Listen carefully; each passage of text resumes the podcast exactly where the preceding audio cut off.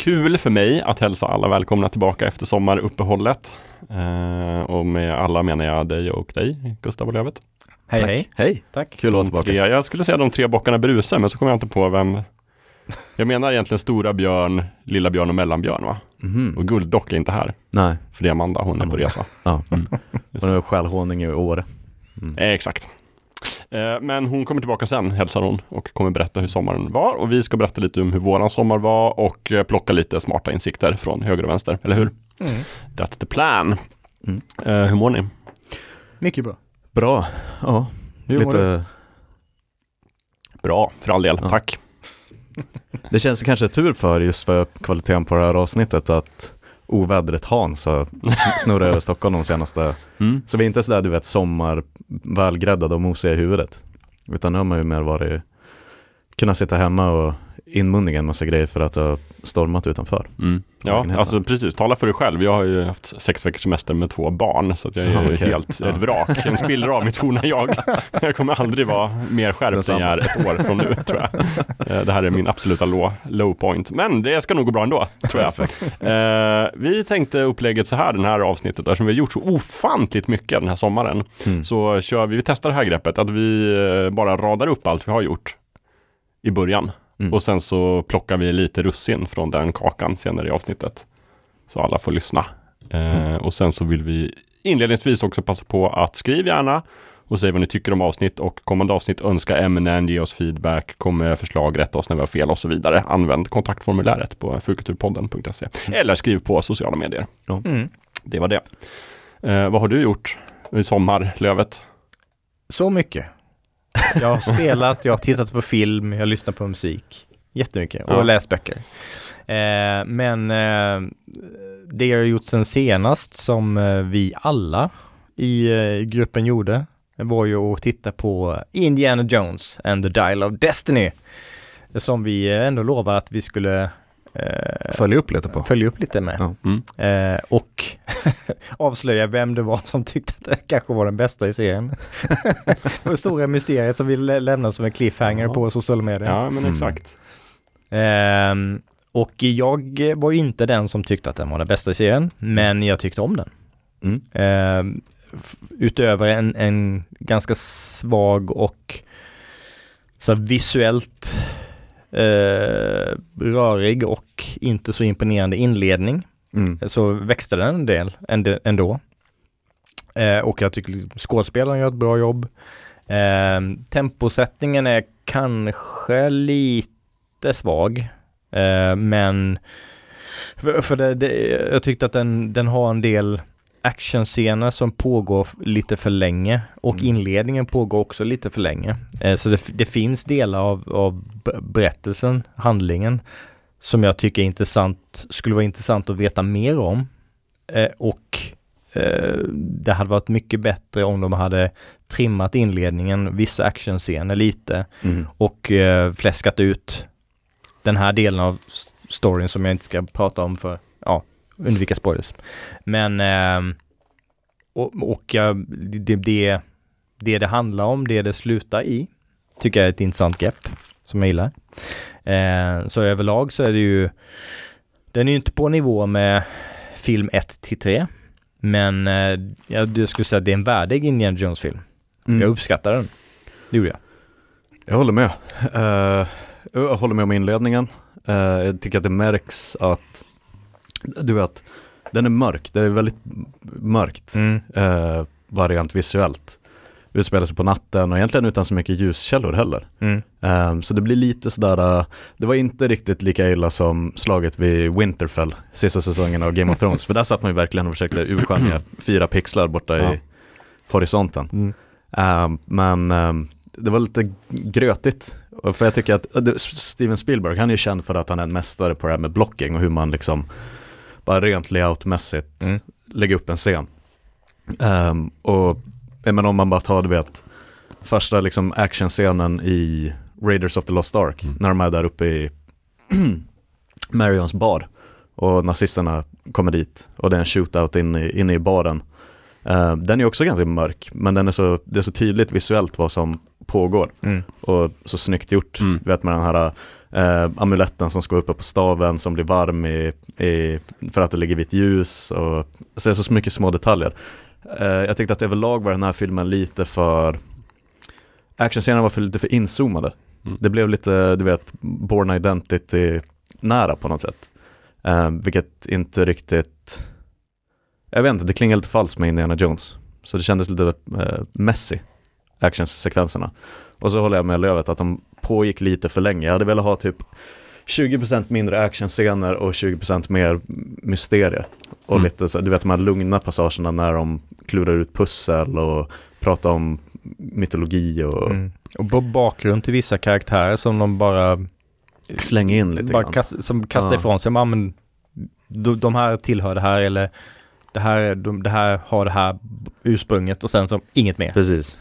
För det kan vi säga utan att spoila att eh, det är ju lite en sån eh, introt är ju en tillbakablick eh, när han, Harrison Ford är CGI och ska vara ung för att utspela sig i slutskedet av andra världskriget. Mm. Ehm, och du var väl inte ett jättefan av eh, den, unga Harrison Ford? Eh, Ja, jag, Deepfake Ford. Deepfake Ford. kommer Ehm, snart att kommentera det. Nej men för det tyckte jag var att, eh, för där var det en karaktär som var med väldigt mycket i början, Toby Jones karaktär. Som var lite den eh, spralliga, eh, liksom brittiska hjälpredan Mm. till en ung Harrison Ford. Eh, och han tyckte att de slarvade bort lite, jag trodde att han skulle återkomma mer sen under resten av eh, filmen. Mm. Um, men uh, ja, så vissa, vissa scener kändes verkligen så här, det här är vintage Indiana Jones. Mm. Eh, och de gör det mycket bättre än uh, Kingdom of the Crystal Skull. Mm. Um, så jag håller med om att i slutändan så de stack the landing på något sätt. Mm. Uh, slutade ganska fint. Jag tyckte att Mads Mikkelsen var en jättestark skurk, Mm. Som han alltid är. som han alltid är. Mm. Eh, jag tyckte även att han, uh, Narcos-killen, han som spelar den amerikanska DEA-agenten i Narcos, Mm. han var ju med och skulle spela någon typ av nazi-henchman i den här filmen. Ja. Eh, han uppskattar jag också. Ja. Ehm, och så bara starkt karaktärsgalleri, men man kanske skulle vilja ha lite mer om, om vissa karaktärer. Mm. Och att, att temposättningen var lite så actionsekvens som håller på för länge och så sen en lite lugn sekvens som kanske är lite för kort och så sen så trappas det upp igen och så sen så Sen tyckte jag också att eh, han lyckas, nu har jag glömt bort eh, vad han heter. Eh, James Mangold. Mangold, precis. Eh, att han inte riktigt har den där fingertoppskänslan när det gäller eh, kom, humoristisk, komisk Ja, timing. precis. eh, för i vissa scener så märkte jag att det där var tänkt som ett skämt. Men det landade inte Nej, riktigt. ingen skrattade. Nej, precis. och det är ändå eh, med Phoebe Waller-Bridge, eh, hon, hon kan det där med komisk timing så Ja. det är ju ändå i regidelen det, det faller då ju. Precis. Ja men för, och du vet humorn i en- i Indiana Jones-filmer har ju alltid varit liksom så här smakfull slapstick på något sätt. Mm. Eh, och en av de roligaste, eller liksom du vet, finurligaste scenerna i första filmen, det är ju när eh, han, nazi, Dr. Mengele-typen kommer in och så sen så tror man att det är tortyrredskap, Ja, ja, men ja. det blir bara en eh, klädhängare ja, precis. eh, när han håller på att fippla med den. Och samma sak i ehm, eh, Last Crusade, när de är på den där zeppelinaren. När Harrison Ford knockar, bara rakt in i nyllet så punchar han en eh, naziofficer. Mm. Och så säger han bara no ticket. Och alla börjar fladdra med sina eh, biljetter när de sitter i sina minkpälsar liksom. Ehm, och det tyckte jag, det fanns inte riktigt där med samma Nej. fingertoppskänsla som eh, Spielberg och George Lucas hade kokat ihop det. Ehm, men du vet, överlag, det kändes mer som ett love letter till någon som har uppskattat film 1-3 Mm. Eh, och sen blivit liksom regissör och blivit lite bundis med Spielberg. Um, det måste vara svårt också att vara den som väljs ut att, att göra en femte Indiana Jones-film. Ja. Ja, nästan vilken Spielberg-film som helst. Ja, Bara, du ska hur? göra en ny ja. sån här. Eh, vem vem var det som gjorde Jurassic Park 3 till exempel? Hur som helst, Eh, svåra, eh, stora skor att fylla. Heter inte Joe någonting? Mangold också? Nej. Nej, nej, nej. Joe, Joe någonting. Ja, i alla Mm. fall. Eller var det Joe Dante som gjorde Lost World? Vet, vet ej. Nej, Spielberg koll regisserade ju Lost World. Om då är det kanske Joe Dante som gjorde Fast trean. eh, lite halvsovande kanske. Autopilot. Tänkte på en massa andra grejer. Eh, nej, Joe Johnston är det ju som gjorde Jurassic Park Johnston. 3. Joe Johnston. Johnston. han har gjort bra filmer. Mm. Mm. Eh, ja, ja, nu ska vi inte prata om Jurassic Park. Men jag bara säga att det är svårt att följa Spielberg så Ja. på den. Ja, det är ju det. Ja. Eh, ja, nej jag tyckte också att, um, gud, de hade helt rätt. Det var någonting med filmen som jag kände att alla set pieces, de hade tänkt helt rätt. Mm. Men just den där sista lilla fingertoppskänslan saknades. Mm. Så de var liksom, allting andades väldigt mycket Indiana Jones, kanske Mm. nästan för mycket ibland. Ja. Eh, men det kändes ju att det var någon annan. Du vet, de hade receptet framför sig. Mm. Men eh, den där sista lilla kryddan som inte står med i receptet, som Spielberg har alltid i lite kryddpeppar Mm. på slutet. Japp. Det saknades kanske. Mm. För det är, är, mm, jag tycker inte heller att eh, King of the Crystal Skull är en jättebra indiefilm. Mm. Men eh, det, det finns ju ändå de där fingertoppskänsla elementen med komiska tajmingen och allting sånt som, som är en Spielberg-grej. Och, och det märks ju att det, det finns inte riktigt i, i femman. Nej, Nej, att det mer är en tolkning, liksom. det är en Mm. hommage och eh, lite att åter försöka replikera film 1 3. Mm. Eh, och I vissa stunder funkar det jätte, jättebra, det finns ett par scener som är jättevackra och fina och sådär. Eh, men sen känner jag också, du vet det där att det på något sätt, som vi har gjort tidigare när vi har pratat om så här, okej vilka komponenter måste finnas med för att det ska vara hård science fiction eller Lovecraft eller sådär. Mm. Eh, och en sån grej i Indiana Jones att det måste finnas en äcklig scen med djur eller insekter. Ja. Mm. Eh, och eh, det funkade verkligen inte i Crystal Skull för att det gick de över helt till CGI med de här myrorna, Myrorna, just Mm. det. Ja. som tuggar i sig liksom Sovjetsoldater. Um, och i den här så blir det aldrig heller riktigt um, som det var i de gamla filmerna.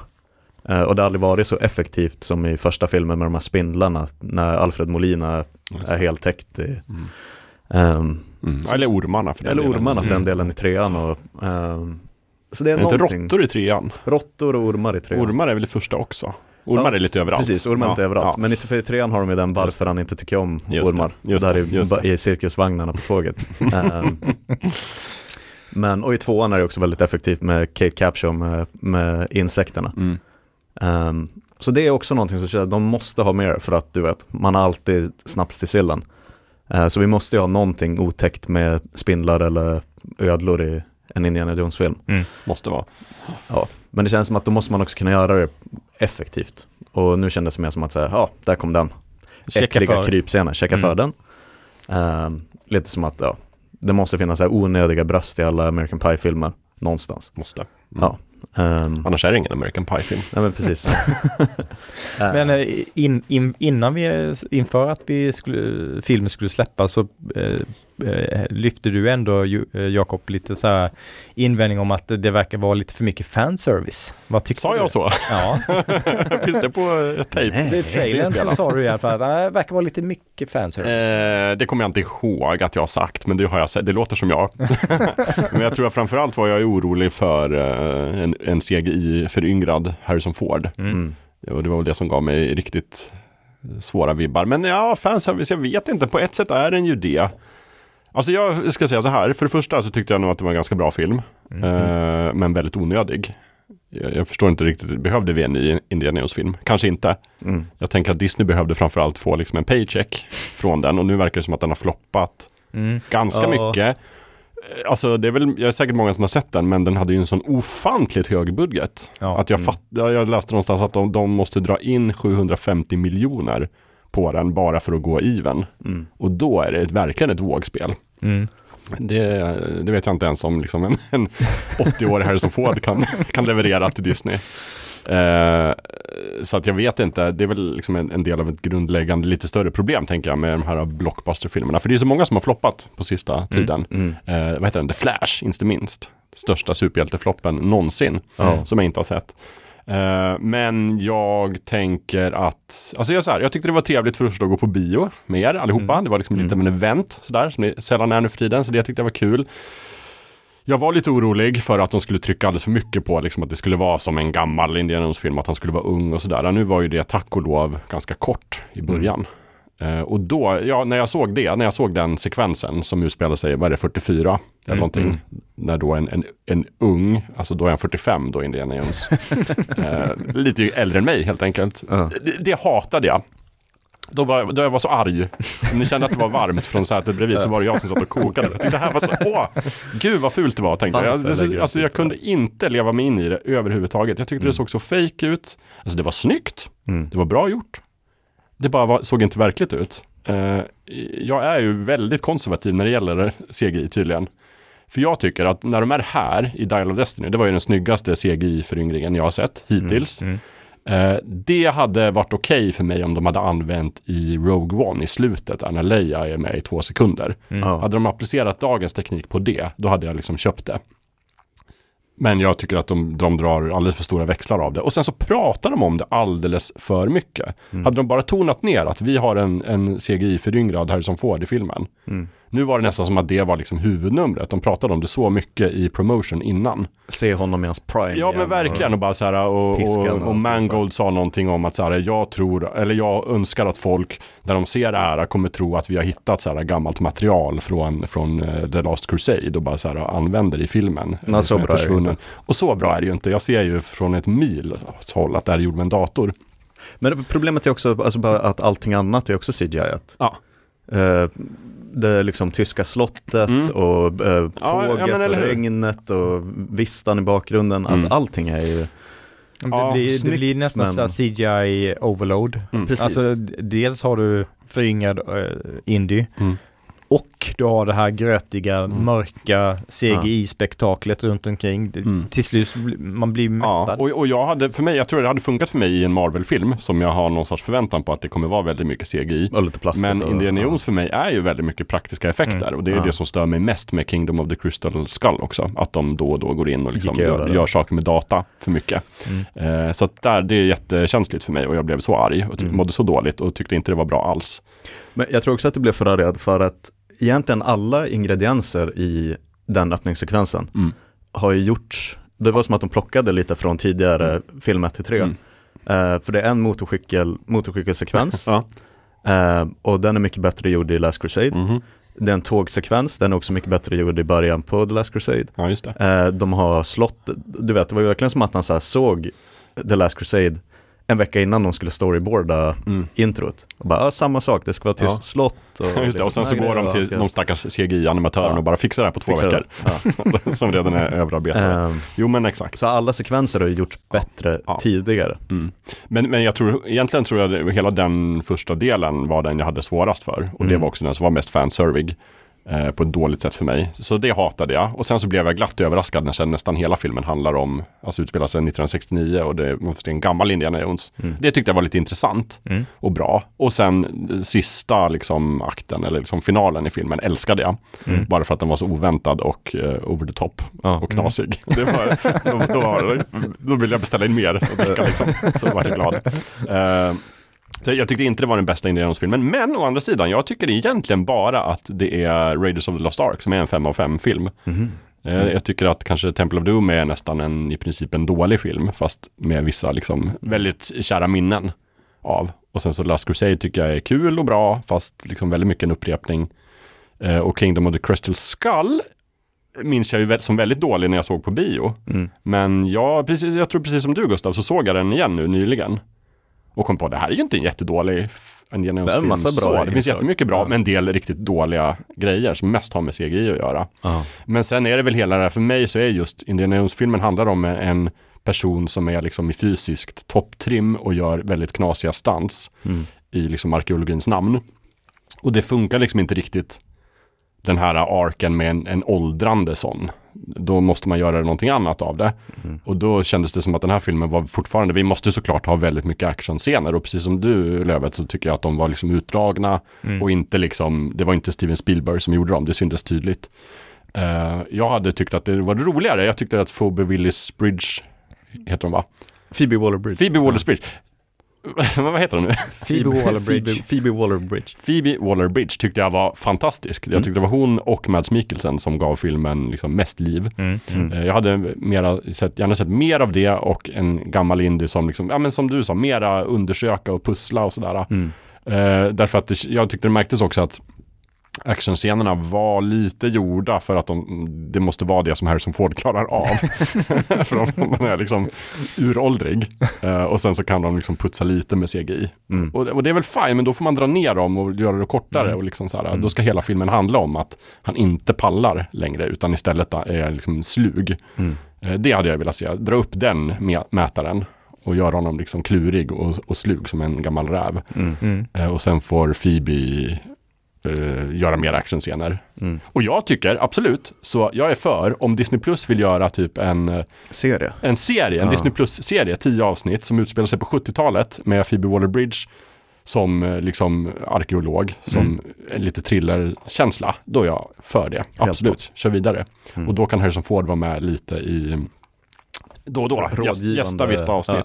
Precis som han gör i Unge Indiana Jones. Har Jaha. ni sett det avsnittet? Shit, Har ni nej. sett Unge Indiana Jones? Nej, tyvärr. Nej.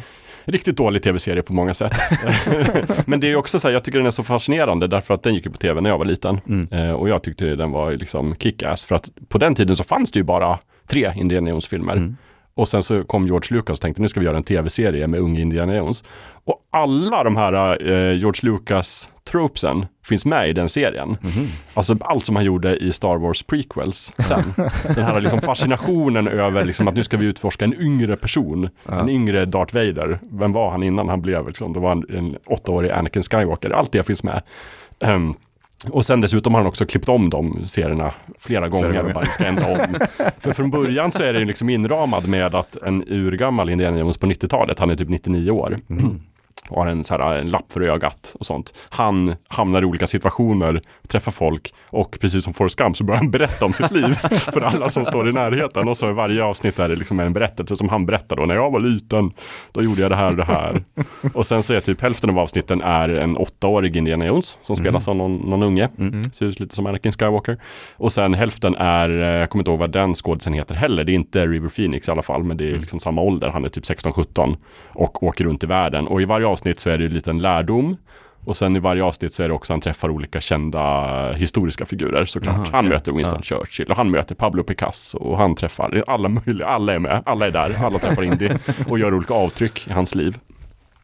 Eh, så det är kul, men i ett avsnitt i, av Ungen Jones så får de faktiskt Harrison Ford att vara med i början och i slutet Mhm. som Indiana Jones då på 50-talet eller något sånt där. Mm. Eh, Så då får man faktiskt se, det är liksom eh, den riktiga Harrison Ford med skägg. Därför, jag tror det här var precis när han spelade in eh, The Fugitive. Ah, Jag ja, alltså att han har skägg på sig och så har han liksom Indiana Jones-kläderna på sig. Och sen så är han med, jag tror att de fick, de hade typ en eftermiddag eller någonting med Harrison Ford. Så då åkte de till, ut till hans farm i Minnesota eller någonting. Så det är snö överallt och så kör de en typ ganska rolig biljakt i snön med Indiana Jones. och så, eh, alltså inte alls bra, men, men kul ändå att Men se kul, honom. ja. Och, och lite så kunde de göra i en Phoebe Waller-Bridge-serie Mm. om Indiana Jones. Så tänker jag. Eh, jag tyckte inte det var den bästa Indiana Jones-filmen. Men jag tyckte heller inte det var kanske den sämsta. Mm. Ehm, jag vet inte, svårt. Det var ju Amanda som tyckte att det var den bästa. Det var det, hon är ju inte här och kan försvara sig. Nej, men nej. jag vill bara säga av hennes vägnar kanske att hon kom ju från ett lite annat perspektiv än jag tror vi gjorde. För hon Mm. har ju, hade ju inte sett någon Indiana Jones-film Innan. innan liksom, maj det här året. Hon tyckte kanske inte, du vet att du skulle säga bäst, men hon, hon tyckte väl att det var den minst jönsiga. Ja, och det var det ju. Kanske, Jo, alla är ju väldigt jönsiga. ja, Så att, visst. Men, Men, för jag tror att det är det hon, eh, det jag verkligen uppskattar med hur Steven Spielberg gör actionsekvenser i, i sina Indiana Jones-filmer. ja. Att det är alltid någonting finurligt. Mm. Du vet att, om, visst är det, Raiders när, när de slåss där på eh, pansarvagnen och så sen så skjuter han ett skott som träffar liksom fem nazister i så, Nej, det är Eller i Last Last, Crusade? Crusade. För det är då de har det. det. Alltså, man, man tänker ju på filmerna i set pieces. Så Precis. den här stridsvagnen i öknen, det är Last Crusade. det är Last Crusade. Därför att eh, Sean Connery är inlåst inne i stridsvagnen. Mm, just det. Marcus Brody Ja. kommer och så. Precis. Ja, men då, precis. Ja. Eh, eller att du vet det är det här med, också i Last Crusade när Sean Connery springer med paraplyet eh, Ja. och alla de här fåglarna på stranden för att skjuta ner ett plan liksom, och pennan är mäktigare än svärdet. allt det. Yes. Att det finns alltid någonting lite finurligt och putslustigt Mm. i actionsekvenserna ehm, som inte fanns med på samma sätt Nej. här. Nej, utan nu var det mer att bara slå folk på käften tills de inte rör sig längre. Mm. Ja men visst. Och då hade jag föredragit att det var mera den här liksom eh, när de funderar på hur lång ska staven vara för att ljuset ska lysa Exakt. och liksom gräva i böcker och Ja. ja. Som i Uncharted-spelen när man tar fram anteckningsboken. Mera sådana grejer. Mm, det var de nog det, det jag eftersökte. Men Amanda tyckte att de, de, de första filmerna var eh, för jönsiga Mm. och att det blev bättre sen. Och jag, jag tycker tvärtom. Jag, det var ju liksom The Last Crusade gillar jag minst av de eh, ursprungliga tre. Mm. Just för att där uppade de ju jönsigheten, tycker jag, Ja. jämfört med första två. Mm. När de snurrar runt i den där landar Ja. med Ja. spisen. Och, Ja, ja. de sitter på Ja stolen men det är verkligen, de, de skruvar upp det där uh, Scooby-Doo när de springer Ja. ut i den där, sen springer de, nu är det plötsligt de som Mm. jagar monstret, Mm. sen så kommer de ut i den annan där. Ja, Jo, absolut. Och det är väl också, jag tänker också, det där är lite av en, liksom en kink som jag tror Spielberg har. Och Mm. kanske Lucas också. Att det alltid är lite på gränsen till att bli för tramsigt. Mm. Ja. Även i Star Wars och även i, eh, jag vet inte, Jurassic Park Mm. kanske. Eh, och att där de håller sig precis innanför den linjen, då kan det bli jättebra. Men sen ibland så Går de över den går de över den lite. Ja. Men att Spielberg kanske håller tillbaks Lucas tramsighet lite när de samarbetar. Mm. Ja. Men när Lucas släpps lös, Då jävlar. då, då blir Ja. det inte bra. Ja. Det var, och det är därför jag tror det var också lite av Temple of Doom som är liksom kanske lite problematisk på många sätt. Att Mm. där var Steven Spielberg väldigt deppig och trött och orkade inte säga nej så mycket till Lucas. Så det är väldigt mycket så här, det Lucas ville ha, det Mm. kom med i filmen. Men jag tror också att de, det tror jag de uttrycker i bonusmaterialet till Temple of Doom. Mm. Uh, alltså nu säger jag i modern tid. Mm. För att var- var det Temple of Doom som skapade den här PG-13 Ja, jag tror det. Det var jag hört i alla fall. ratingen? Ja. Att de kollar på den och så var de såhär, nej men vad fan den här är alldeles mörk. Ja. Och att Spielberg har uttryckt så här i efterhand att kanske var lite väl mörk ändå. Ja. Liksom och Kalima och Mm. hjärtan och Mm. Slavarbete och Ja, allt det där. jo visst. Och jag kan hålla med. Alltså, jag tycker så här, den är delvis mörk. Det är många mörka teman Ja. som barnarbete och dra hjärtat ur folk och voodoo och sånt där. Mm. Vilket är väldigt konstigt förresten, voodoo i Indien va? Men, men, men den är samtidigt också en av de tramsigaste. Ja, livbåten ut ur eh, flygplanet och Ja. eh, eh, eh, liksom aphjärnan Mm. och Ja visst. Och, och, och kan man se som sagt en uppblåsbar flotte ut från ett flygplan utan problem så förstår jag inte varför man inte gillar fly, eh, kylskåp Ja. som överlever en kärnvapenexplosion. Det är samma. Väldigt mycket James Bond-scen över det. Ja. mm. Det är roligt ändå. Jag, jag, vi har ju tänkt, eller jag har tänkt att vi ska ha ett eh, avsnitt i framtiden där vi pratar bara om äventyrsfilmsgenren. Mm. Mumien och Indiana Jones. Mumien, Indiana. Jones, eh, Den vilda jakten på stenen och så vidare. Det Mm. kommer bli jätteroligt. Eh, och då kommer vi nog komma tillbaka till Indy. Mm. Och sen så tänker jag också att om Amanda vill säga någonting om filmen så får hon göra det när hon kommer tillbaka. Ja. Mm. Eh, så vi inte bara kastar henne under bussen och säger hon tyckte det var den bästa filmen. så, men ja, det är väldigt trevligt när jag såg den i alla fall. Mm. Förutom i början, för den tyckte jag var, fy fan. Alltså, CGI Indy, jag måste bara säga det. Jag hade haft mer respekt om de hade gjort den helt animerad. Jaha. Bara så här en, en animerad filmsekvens som man Mm. ibland gör. Det tycker jag används för lite i, i film. Mm. Då hade jag köpt det bättre. Och sen hoppar man till 69, gammal Indiana Jones. Mm. Och kört en Spider-Man into, into the Spider-Verse fast indie. Ja, Sen måste jag säga, det, eh, ja, om man inte har sett den och kommer och se den. Nu kommer jag tyvärr att be er att vara uppmärksamma på en detalj som ni inte vill vara uppmärksamma på. Men du vet när man tittar om eh, Fellowship of the Ring nu. Ja. Och så sen så ser man den där utzoomade bilden när Gandalf springer ut på, på bron. Mm. Och det syns så tydligt att det där är tidigt 2000-tal CGI. Mm. Ehm, eller de här utzoomade när de rider ner mot Helms klyfta så ser man att det där är inte, det är inte riktiga hästar och det är inte en riktig just det. Ehm, det är verkligen samma grej, jag är förvånad över hur dåligt de gjorde det. Den här utzoomade när han ska springa på taket på tåget i Mm. början. Jag vet inte om ni Mm. tänkte på det. Jo, Men det går alldeles för snabbt. ja, ja, ja. Och ho- hoppet, Mm. det ser ut som att man spelar, du vet, eh, så tidigt eh, peka och klicka äventyrsspel. För det är någonting som Ja. är så onaturligt. jag håller med dig. Jag tror, sig. jag tror det var exakt det tillfället som jag knöt näven. Ja. Förbannade. och, och liksom övervägde, ska jag gå? Vad kommer de andra säga om jag bara går? Nej men det var fult. Du bara, äh, Mm. vi ses utanför sen. Men sen är det också lite sådär, alltså, jag förstår någonstans att man är sjukt imponerad över att man kan skanna in när Harrison Ford gör honom yngre och liksom få honom att reagera på rörelse och sådär. Men det är ändå, man glömmer de här detaljerna i ansiktet som man ser så tydligt när det är en riktig människa. Ja, men det är Ja. det Uncanny Valley. Ja. Vi vet hur människoansikten ska se ut. Ja. Så vi ser direkt om någonting är off. Om Mm. någonting inte är naturligt. Och det är just det här, den rör sig så programmerat. Jag, jag, tänkte på det när Harrison Fords ögon rör sig, att så här, den ska följa Liksom jag kommer inte ihåg vad det var, det var någon nazist eller någonting och så ska Ja. den följa liksom och se och så ser man, ja, hade det varit den riktiga Harrison Ford, då hade man sett att han tänker och gör upp en plan hur han, Mm. Mm. men det är så här, det är så tydligt att hans ögonrörelser bara var bara som animatören hade kommit på att han ska göra. Så Mm. han ska titta på det och det och det. Det var så programmerat kändes det. Mm. Mm. Nej men också att, för att det måste man ändå säga att Harrison Ford har ju ett helt annat minspel nu Mm. än vad han hade jag jag tycker att han verkligen är en sån skådis när man ser så tydligt att han är jättepigg i blicken och Ja. jätteuttrycksfull när han är liksom i Raiders of the Lost Ark. Ja. Eller för den delen Mm. fortfarande i typ eh, The Fugitive. Mm. Så har han det här väldigt, Mm. Ja men han har ju fått en hel ny nivå av, No More Fucks To Give. Nu för tiden när han Ja. är gammal. pratar ganska grötigt och han kisar liksom Japp, och pallar inte riktigt. Och det såg man i den sekvensen. Ja, ehm, för att han har inte alls, de försöker återskapa det här när han ser du vet, Mm. väldigt förvånad ut och ögonen är jättestora och fulla Mm. av liv, men att det är ju inte den Harrison Ford som Nej. gömmer sig bakom CGI igen. Men däremot tänkte jag på det när jag såg nu Kingdom of the Crystal Skull igen. Fan vad ung han ser ut. Ja, Där. Man Då tänkte man också att han var 100 år, men nu, Ja. det var i bra form. vad kan han vara där? 60 eller någonting? Ja. Ingenting. Men det är därför jag tyckte att de var, jag, tycker fortfarande att det bästa den gamla Harrison Ford har gjort, förutom typ Shrinking, eh, Ja. när han verkligen lutar sig in i hela gubbjävel Mm. maneret är ju eh, Blade Runner 2049. För Oh, där mm. passar det så bra att han är vä- väldigt sargad eh, och inte har så mycket energi Ja, kvar liksom. Han har ju Eh, blivit utsatt för ganska kärviga saker där, så det är ju fullt Eh, naturligt. Så det passar, passar så bra in i hela den världen och estetiken och alltihopa. Ja. Ehm, sen vet jag också, jag, tror att, du vet, eh, om man jämför Star Wars, där han väldigt motvilligt går med på att vara Han Solo Mm. en gång till Mm. Mm. och nästan så har en klausul i kontraktet, ni måste döda min karaktär. Ja, Så att det, finns ingen chans att jag kommer tillbaka och gör en till. Medan han har ju alltid tyckt, och det har han ju uttryckt själv genom hela sin karriär, han tyckte ju att det var mycket roligare att spela Indiana Jones Mm. än Han Solo. Ja.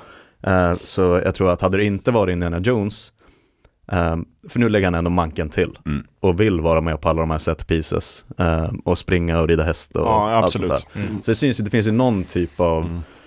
gusto Mm. eh, hos gubben Ja, i det här fallet. Eh, någon annan gång där hade han ju verkligen bara, ja, ge mig mina pengar. absolut. Så, Och, och, ja, och det vet jag inte om jag var tillräckligt tydlig med, men jag tycker att hans insats är bra. Ja. Så, så länge han får vara gammal Ja. i filmen. Som det är en trovärdig 69. indie. Ja, han kan är ju fortfarande spela ja. den karaktären. Mm. Ja. Jag menar så här, han är, vad är, vad är han då i film? Det här är 69, så då är han 70 år. Som att Mm. Indiana Jones föddes 1899. Så han är 70 år. Jag tycker att han säljer in en 70-årig person som en gång i tiden har druckit av den heliga graalen och är Ja. lite starkare. Lite, liksom, sådär, ja. Ja. Sista jag ska säga är att jag, jag hade hoppats att in, eh, Antonio Banderas skulle spela en större roll i filmen. Ja. Mm. Den passagen när Antonio kom in, den tyckte jag var supermysig. Mm. Eh, jag önskar bara att det var, du vet, mer. Det var då jag sprang på toaletten när han dök upp. Så att Ja, jag hann bara se halva liksom. Antonio Banderas ungefär. Han var väldigt snabbt borta sen. Ja. Men, men jag håller med om att jag gillar också slutet jättemycket och det känns som att de, de knyter ihop säcken på eh, Indiana Jones har ändå varit med om väldigt stora äventyr. Mm. Liksom he, hela graalen och liksom inga, inga små saker. Men det här uppar ju eh, hans upplevelser ganska mycket och knyter ihop säcken på hela hans livsgärning Mm, på mm. ett, ett väldigt bra sätt tycker jag. Igen får man säga. Igen. För han är i tredje filmen redan iväg i solnedgången och återförenat med sin far. Förra filmen gifte han sig. Och, liksom så här, och nu är ändå så här, ja, men okej, en, en avslutning till. ja, men, absolut. Bookend. Börjar bli lite så eh, konungens återkomst varning på det här. Ja, Och nu kommer slut nummer sju. ja, jo, men precis.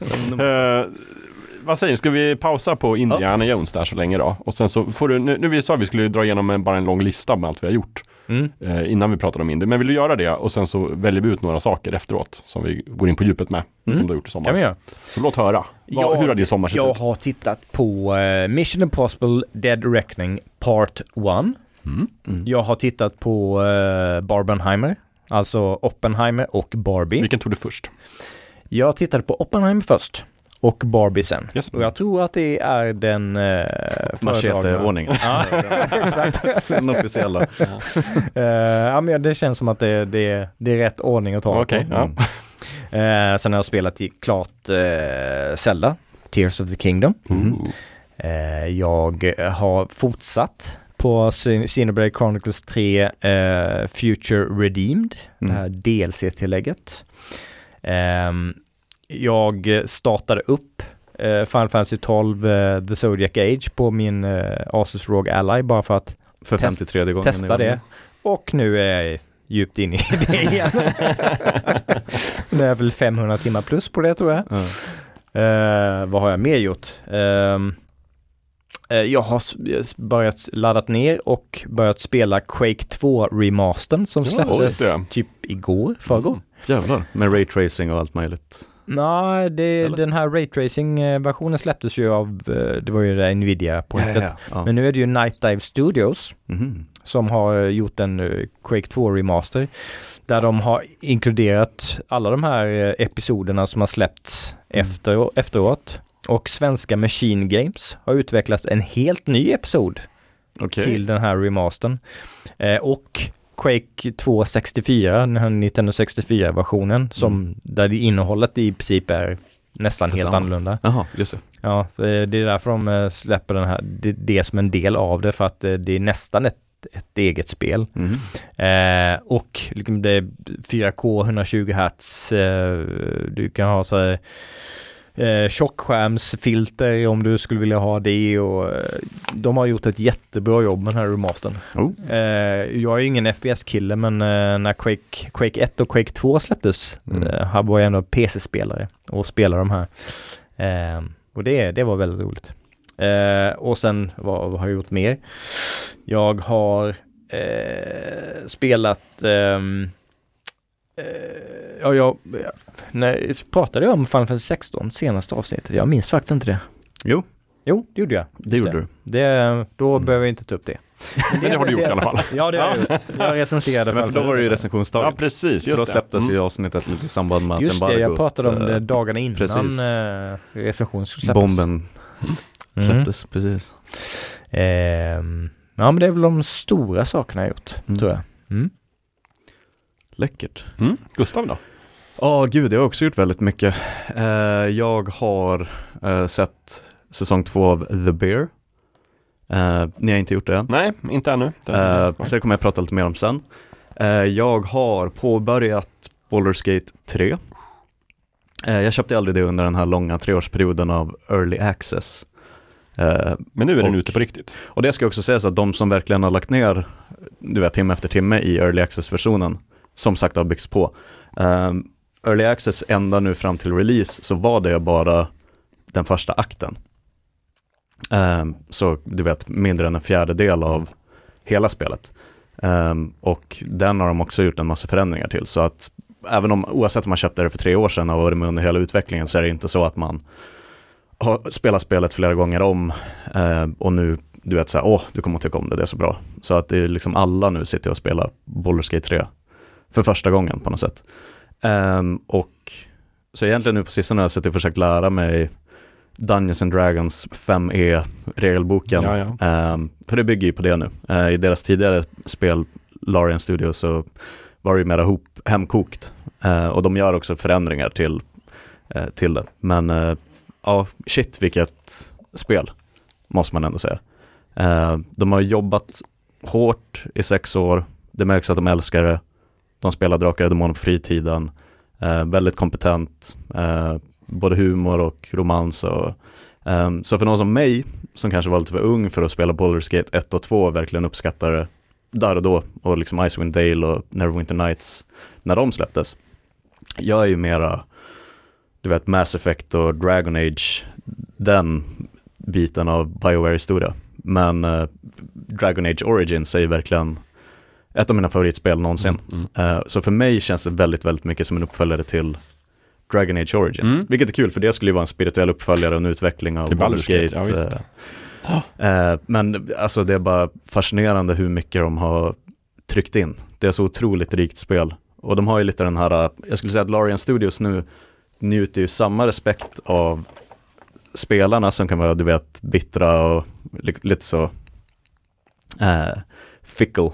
Eh, så de åtnjuter samma respekt nu som eh, CD Projekt Red hade kring Witcher 3-tiden. Ehm, och eh, ja, det förtjänar de verkligen. Gud, det är verkligen så här komplett spel. Inga microtransactions, ingenting. Du bara köper det rakt av. Och så sen så är det toppen, toppen, toppen spel. De har ju utvecklat det i sex år och s- s- satsat den mängden resurser och den tiden på ett spel som inte har mikrotransaktioner, inga season pass Nej, eller precis, någonting inget sånt. sånt. Eh, och nu uh, skördar de ju verkligen det är ju ett av de mest spelade spelen just nu på Steam. Mm. Jag tror de inte tänkte att det skulle vara liksom 800 000 pers samtidigt på releasedagen. Eh, så jag, jag tror de verkligen firar.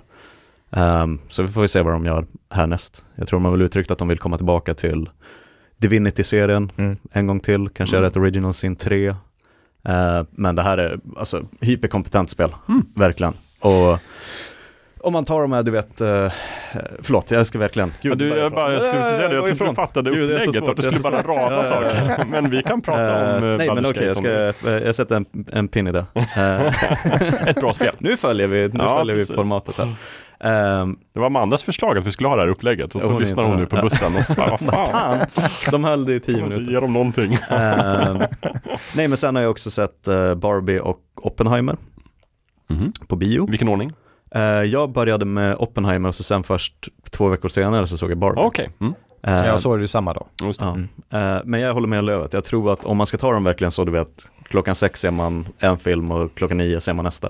Då tror jag nog att Oppenheimer in i Barbie är en bättre eh, ordningen Mm. att ta. Ja. Jag tror att eh, öppningssekvensen i Barbie slår ännu hårdare om man kommer från Oppenheimer. Ja. och det kan jag faktiskt tänka mig. Ja.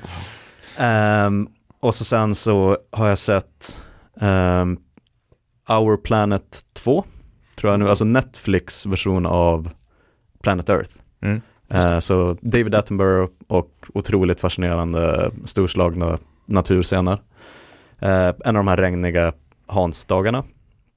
Sen har jag även sett två andra, du vet, naturdokumentärer kanske man inte ska kalla det, men den första jag såg var Finding Michael, den här Mount Everest-dokumentären när en eh, brittisk kille sticker till Mount Everest med han eh, Nims-killen som har bestigit, du vet, 14 toppar på sju månader, Mm. killen. Eh, för att hämta hem sin bror som ligger någonstans på 8000 meter eh, i snön. Och eh, så väldigt så gripande, eh, fin dokumentär om alla personer som fastnade uppe på Mount Everest. Ehm, och sen så såg jag även The Rescue, den här National Geographic-dokumentären om de här uh, thailändska pojkarna, fotbollslaget som Mm. blev fast i en grotta eh, i Thailand när det blev monsunregn. Och hur de här brittiska och belgiska och australiensiska eh, cave divers, det är så hobbydykarna, kommer dit för att de är de enda i världen som har den kompetensen som behövs och räddningsaktionen. Den är faktiskt fan en av de bästa dokumentärerna av den typen som jag någonsin har sett tror jag. Ehm, så jag har hunnit med väldigt mycket i serie och filmväg. Såg jag även, eh, den är säkert borttagen nu, men jag såg eh, Varat solid i lätthet på YouTube. Det var någon som hade lagt upp Jaha. i, i sin helhet. Så Oj. Lena Olin och Daniel Day-Lewis och. Juliette Binoche. Den är ju väldigt bra, måste jag säga. Eh, långsam, den är ju inte Marvel Avengers Endgame. Det är motsatsen till Avengers Ja. Endgame. Eh, men supervacker film. Eh, så det är väl egentligen min upprabblingslista, eh, tror jag. Mm. Du då Jakob? Jag då? Ja, eh, bio först då. Jag har sett Mm. Indiana Jones 5 med er. Sen såg jag Barbie och samma dag Mission Impossible 7, Dead Reckoning Part 1. Jag orkade inte riktigt köra den här Barbieheimer för jag såg att Oppenheimer var lite, lite längre än Mission Impossible. Så jag tänkte jag, eh, jag tar Barbie och Mission Impossible.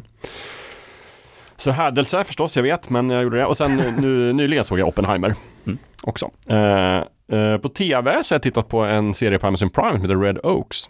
Mhm. Återkommer till den lite senare. Sen har jag börjat titta på Foundation säsong 2. eh, Witcher säsong 3 på Netflix. Inte börjat kolla på The Bear än. Mm. Men eh, ska göra det så fort jag hinner med. Mm. Det är verkligen pepp. Eh, och sen så häromdagen då började jag kolla på Only Murders in the Building säsong 3. Oh. Eh, musik, då kan jag berätta att sommarens, tyvärr, roadtrip-låt har varit Everybody Jam med Scatman John från 96. Det är min son som har valt musiken i bilen. Och då har det blivit mycket Scatman John. Eh, ganska bra, det är ju Louis Armstrong som är med då. Eh, samplad. Så att, Mhm. mm. Bra. Eh, jag läste en del böcker. Liftarens guide-trilogin. Faktiskt bara de tre första böckerna har jag hunnit med. Eh, på svenska.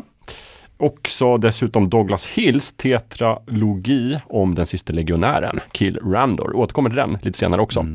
Eh, och sen så har jag spelat en del eh, spel, mest på iPad faktiskt. Då har jag spelat Mini Motorways.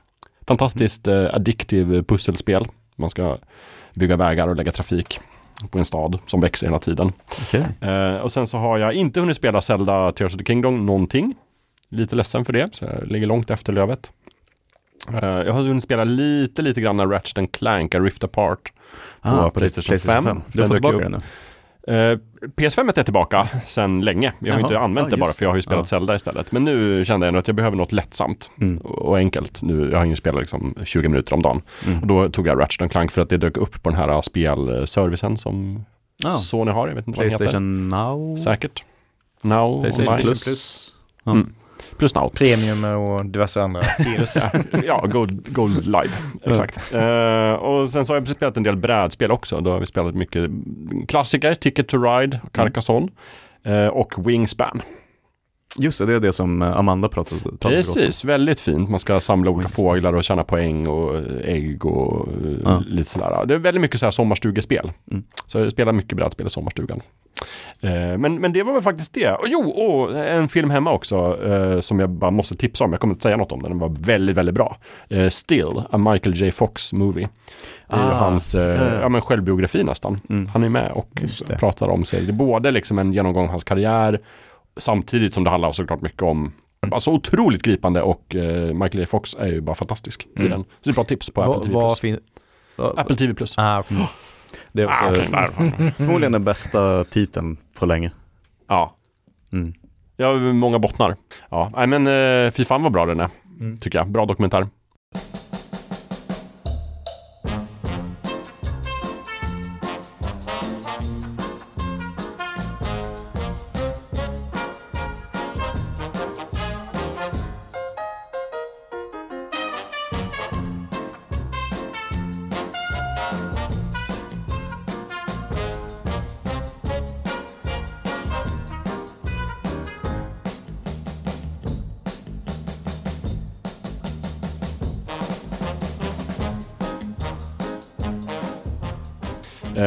Är väl egentligen det. Jag tycker sommaren gick fort. Eh, vill ni nu gräva ner på djupet lite av, av det vi rabblade? Mm, kan vi göra. Då gör vi det. Är det någon som vill ta täten eller ska jag själv ta täten?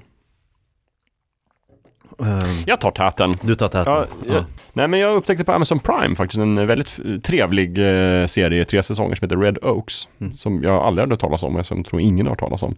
Också en sån här helt, alltså jag tror det är en or- originalproduktion från Amazon. Eh, som de liksom bara slänger ut utan att säga något. För de bryr sig inte. De får alla pengarna från, från att folk köper liksom sladdar och kontakter Mm. från dem. Så de kan bara pumpa ut serier. Inklusive då den här eh, Maktens ringar. Ja. Red Oaks är en, eh, det, det är typ en romcom, Mhm. alla 80-tal, fast över tre säsonger, en tv-serie. Väldigt kul. Alltså lite så här, tänk att Stranger Things är ju liksom någon sorts här flört med, med 80-talets skräckfilmer. Mm. Det här är lite samma koncept fast en flört med 80-talets romcom-filmer. Okej. Så det handlar om en eh, ung kille som jobbar på en tennisklubb, alltså en så här rik eh, klubb Mm. i New York över sommaren. Och så händer det lite olika saker, han träffar tjejer och det är så mycket, mycket roliga grejer. Och mycket 80-tals tropes som som är med. Jag tycker den var, den var väldigt trevlig. Du har sett alla tre säsongerna? Eh, jag är eh, nästan klar med säsong Mm. två Okej. i alla fall. Men eh, säsong tre var bara sex avsnitt. Så att, Mm. Men den första säsongen kom 2015 så den är inte så här super, super ny. Mm. Men, ja, men bara väldigt kul och det finns ett avsnitt eh, som är en väldigt rolig eh, hommage till Freaky Friday. Som Mhm. jag verkligen kan tipsa om. Så att den var lite så här oväntad på många sätt också. Vil- vilken sorts eh, romcom-humor skulle du säga att den eh, påminner om? Inte så mycket, jag vet inte, säg några romcoms. När Harry mötte Sally, Nja, mera kanske... Sömnlös i Seattle. Ja, mera liksom college, eh, alltså Ah, det är okej. unga Ja. människor så, Mm. så det är mera så här, eh, vad kan man säga, kanske, Är det lite National Lampoon-aktigt? nej det är inte så mycket liksom tramshumor så, den är Ja. ganska low key, eh, förutom ibland. Det var ju dumt att jag, jag skulle förberett en lista på, på sitcoms, kanske.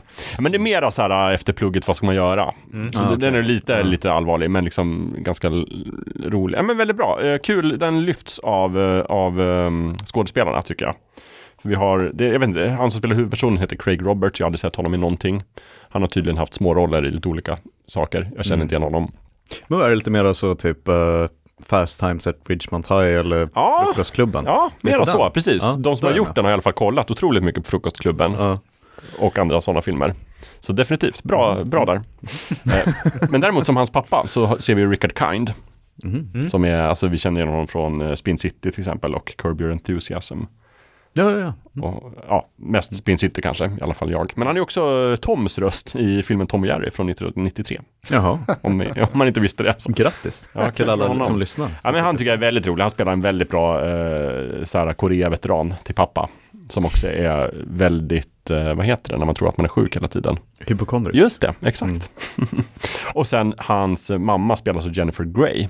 Alltså från Dirty Dancing och Ah. eh, alltså Ferry Buellers syster i eh, Ferris Bueller's Day Off. Ja. Eller Fira med Ferris, som hon heter på svenska.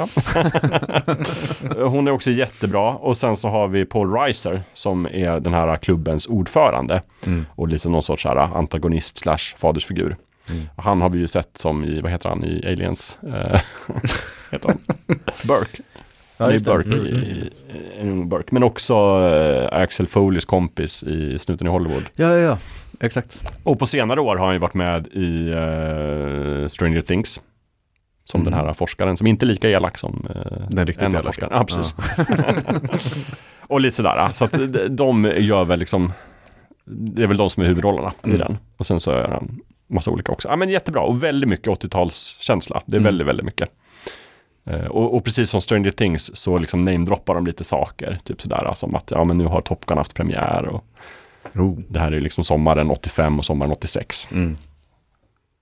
My mycket sånt. Väldigt kul, jag rekommenderar den. Gud vad härligt när Mm. man hittar något sånt. En liten pärla. Ja, en pärla. Mm. Mm. Fan vad härligt. Vad vill ni plocka? Eh, Jag skulle kunna få det överstökat att bara ösa beröm över säsong två av The Bear nu. Och jag får ju verkligen göra det helt spoilerfritt nu. Ja nu får du verkligen Jag får trippa verkligen på tå. eh, Ta det försiktigt. Gå på äggskal. tassa försiktigt, Mm. gå på äggskal. Just det. Ehm, så jag får väl mer prata av det i termer som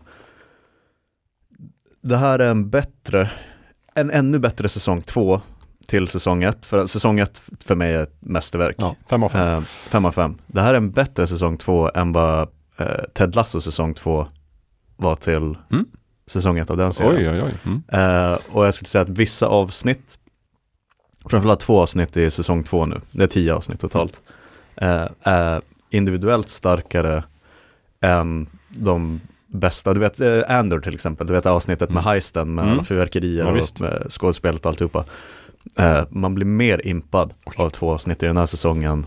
Och jag tror att man kommer att prata om, det är intressant att det har blivit så på sistone, att alla pratar om, du vet, det nästan mytomspunna tredje avsnittet av The Last of Us Mm. och eh, ehm, så jag tror att avsnitt sex i The Bear säsong 2 det kommer vara en riktig sån prisvinnare. Mm.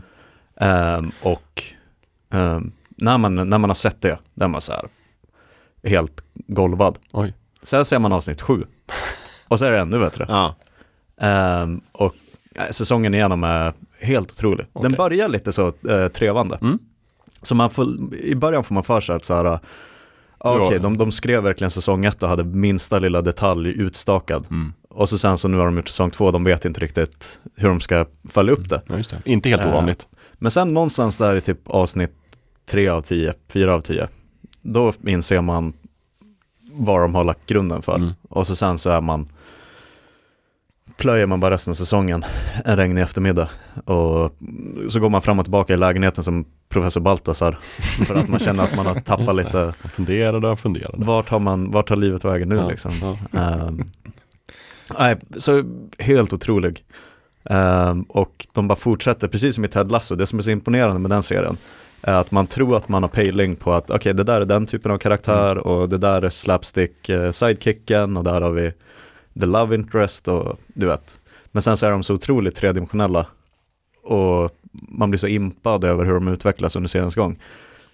Gud vad de liksom tar tillvara på var karaktärerna var i slutet av säsong ett av The Bear och gör det liksom tiofaldigt Ja. i säsong två.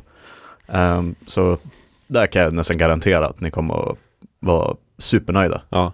när ni är klara med det. Ja. Ja, Jag hör ju samma lovsång om och om igen från alla jag känner så att jag är ju väldigt redo för Men att bli golvad.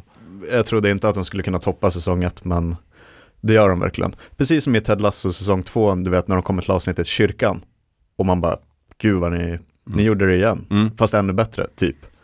Eh, så känner man när man ser andra säsongen av The Bear. Um, och alla tillskotten är också så otroligt smart gjorda. Eh, det är väldigt så här eh, cameo-tung Ja. säsong. Okej, vad kul. Det är som att alla, hela Hollywood såg säsong ett av The Bear och bara, du, finns det någon chans om jag bara kan komma in två dagar och bara göra en liten... eh, Just det, de behövde inte ringa runt nej, så, kändisar, för man tänker som så här, att de det är inte som att de utanför. fick eh, en miljard i budget. Nej. Och så bara dyker upp en Mm. riktig sån A-list skådis i Just det. tio minuter och man Ja. bara, hur fan hade ni råd med, med det där? Men det är förmodligen för att de bara, Mm. åh, jag vill jättegärna vara med Mm. på ett hörn. Ja, just det. Om, Ehm, om jag får catering så ställer jag upp. Precis, jag, bara, jag vill ha bara en macka i handen och så sen så... ehm, Jag kommer in själv, så- jag, behöver, jag behöver inte ens ge er taxikvittona. Jag tar Nej, nej, nej, nej. Ja, inget blinga utlägg, ingen Skovik Nej, eller... Ehm, ja, men det är så smart skrivet och det är så snyggt och det är fyllt med så mycket hjärta. Ehm, och man vet inte var det ska ta vägen förrän Mm. det är över. Ehm, Men Ja. är inte det fler avsnitt än första säsongen? För jag har för mig att första säsongen, det, det var så imponerande hur de fick med så otroligt mycket på på relativt få avsnitt. Ja. Att det var så intensivt. Men var det inte typ sju avsnitt? Ja, det jag tror att det är åtminstone åtta i första säsongen. Ja, kanske. Ehm, tror jag. Men för första säsongen är det här väldigt superkorta avsnittet som bara är 20 någonting minuter, Mm. men som bara är stress rakt igenom. Ja. Ehm, men det, du vet, om, om man inte pallade med det avsnittet, då är det mycket säsong två som bara gör att man måste liksom ta lugnande efteråt. Ehm, Nej, så eh, när ni har liksom en eftermiddag att bara bingea lite, Mm. så har ni den framför er. Jag önskar att jag kunde glömma bort den, det är verkligen en sån, en sån säsong som Mm. jag hade velat se för första gången igen. Mm. Ehm, ja. Ja, vad härligt. Jag är väldigt pepp på den. Men jag tror vi kommer att återkomma till den kanske. Det kanske blir den här äh, tv-serien som vi pratar om i varje avsnitt. Mm. Hela hösten. Eventuellt kan det bli så. Ehm, Anledningen till att jag inte tittar på den är ju dina tips. mhm. Trust och uh, Justified. Justified. Mm. Mm. Ska, det är inte det jag ska fördjupa mig men eh, båda de två tipsen är väldigt bra. Jag har fem avsnitt kvar av eh, sjätte säsongen av Justified. Visst går det snabbt när man väl Ja. börjar? Mm. Och det, det är också så här rätt imponerande hur man tänker sig, liksom, den här, den här säsongen, det, det här är den, den stora eh, liksom, story-arken, den Ja. stora handlingen och det här är antagonisten eh, utöver Boyd Crowder. Och, eh, liksom, ah, liksom, hur, hur kan det här handla om någonting annat? Mm. Och så börjar nästa säsong och så, så på ett, typ ett avsnitt så är man helt inne i den nya story-arken. eller hur? Så Eller man hur? he- De gör det helt supersnyggt. glömt den andra. Och så Och det- har de kvar lite grann från säsonger innan som, du vet, karaktärer som följer karaktärer, med. ja. Mm. Och eh, också det här med så här stora, eller liksom välkända skådisar som bara dyker upp i roller i, i Ja, varje säsong. Man bara, Ja. där kom han, där, där kom hon, ja ja okej. Nej, fantastiskt bra. Sen han har ju sån smittsam eh, karisma, Timothy Olyphant, Ja. i huvudrollen. Riktigt, verkligen rollerna för lifetime för Mm. dem. Vi fick ju också mail in från Gregermeister angående dina Mm. tips Gustav. Jag kan ju läsa upp det nu när vi ändå håller på och pratar Ja. om det. Eh, Hej, tack för en fantastisk podcast. Ni är ett så härligt gäng att lyssna på. Jag tar varje tillfälle att lyssna igenom hela backloggen. Där jag nu är någonstans mitten år 2020 parallellt med att jag lyssnade igenom det senaste avsnittet. Sommartipsen 2023. Så många bra tips, men tyvärr så lite tid som småbarnsförälder jag kan relatera.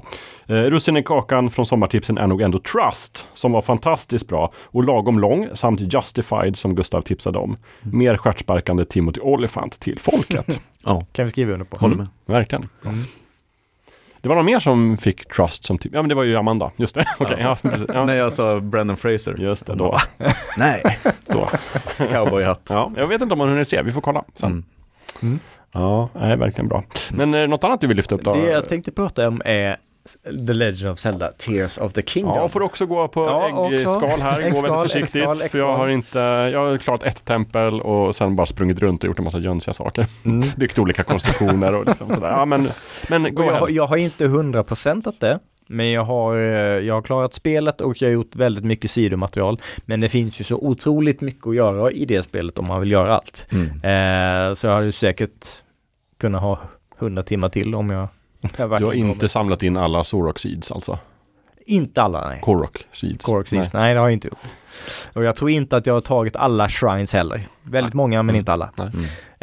Eh, men eh, anledningen till att jag vill prata om det är för att jag, jag vill minnas, jag minns inte om jag sa det i podden eller om det var bara var i samtal i verkliga livet, men efter Breath of the Wild så, så yttrade jag för andra eller kanske bara för mig själv, men liksom, Mm. hur ska de kunna överträ- överträffa det här? och så släpper de Tears of Kingdom, bara, okej då. Mm.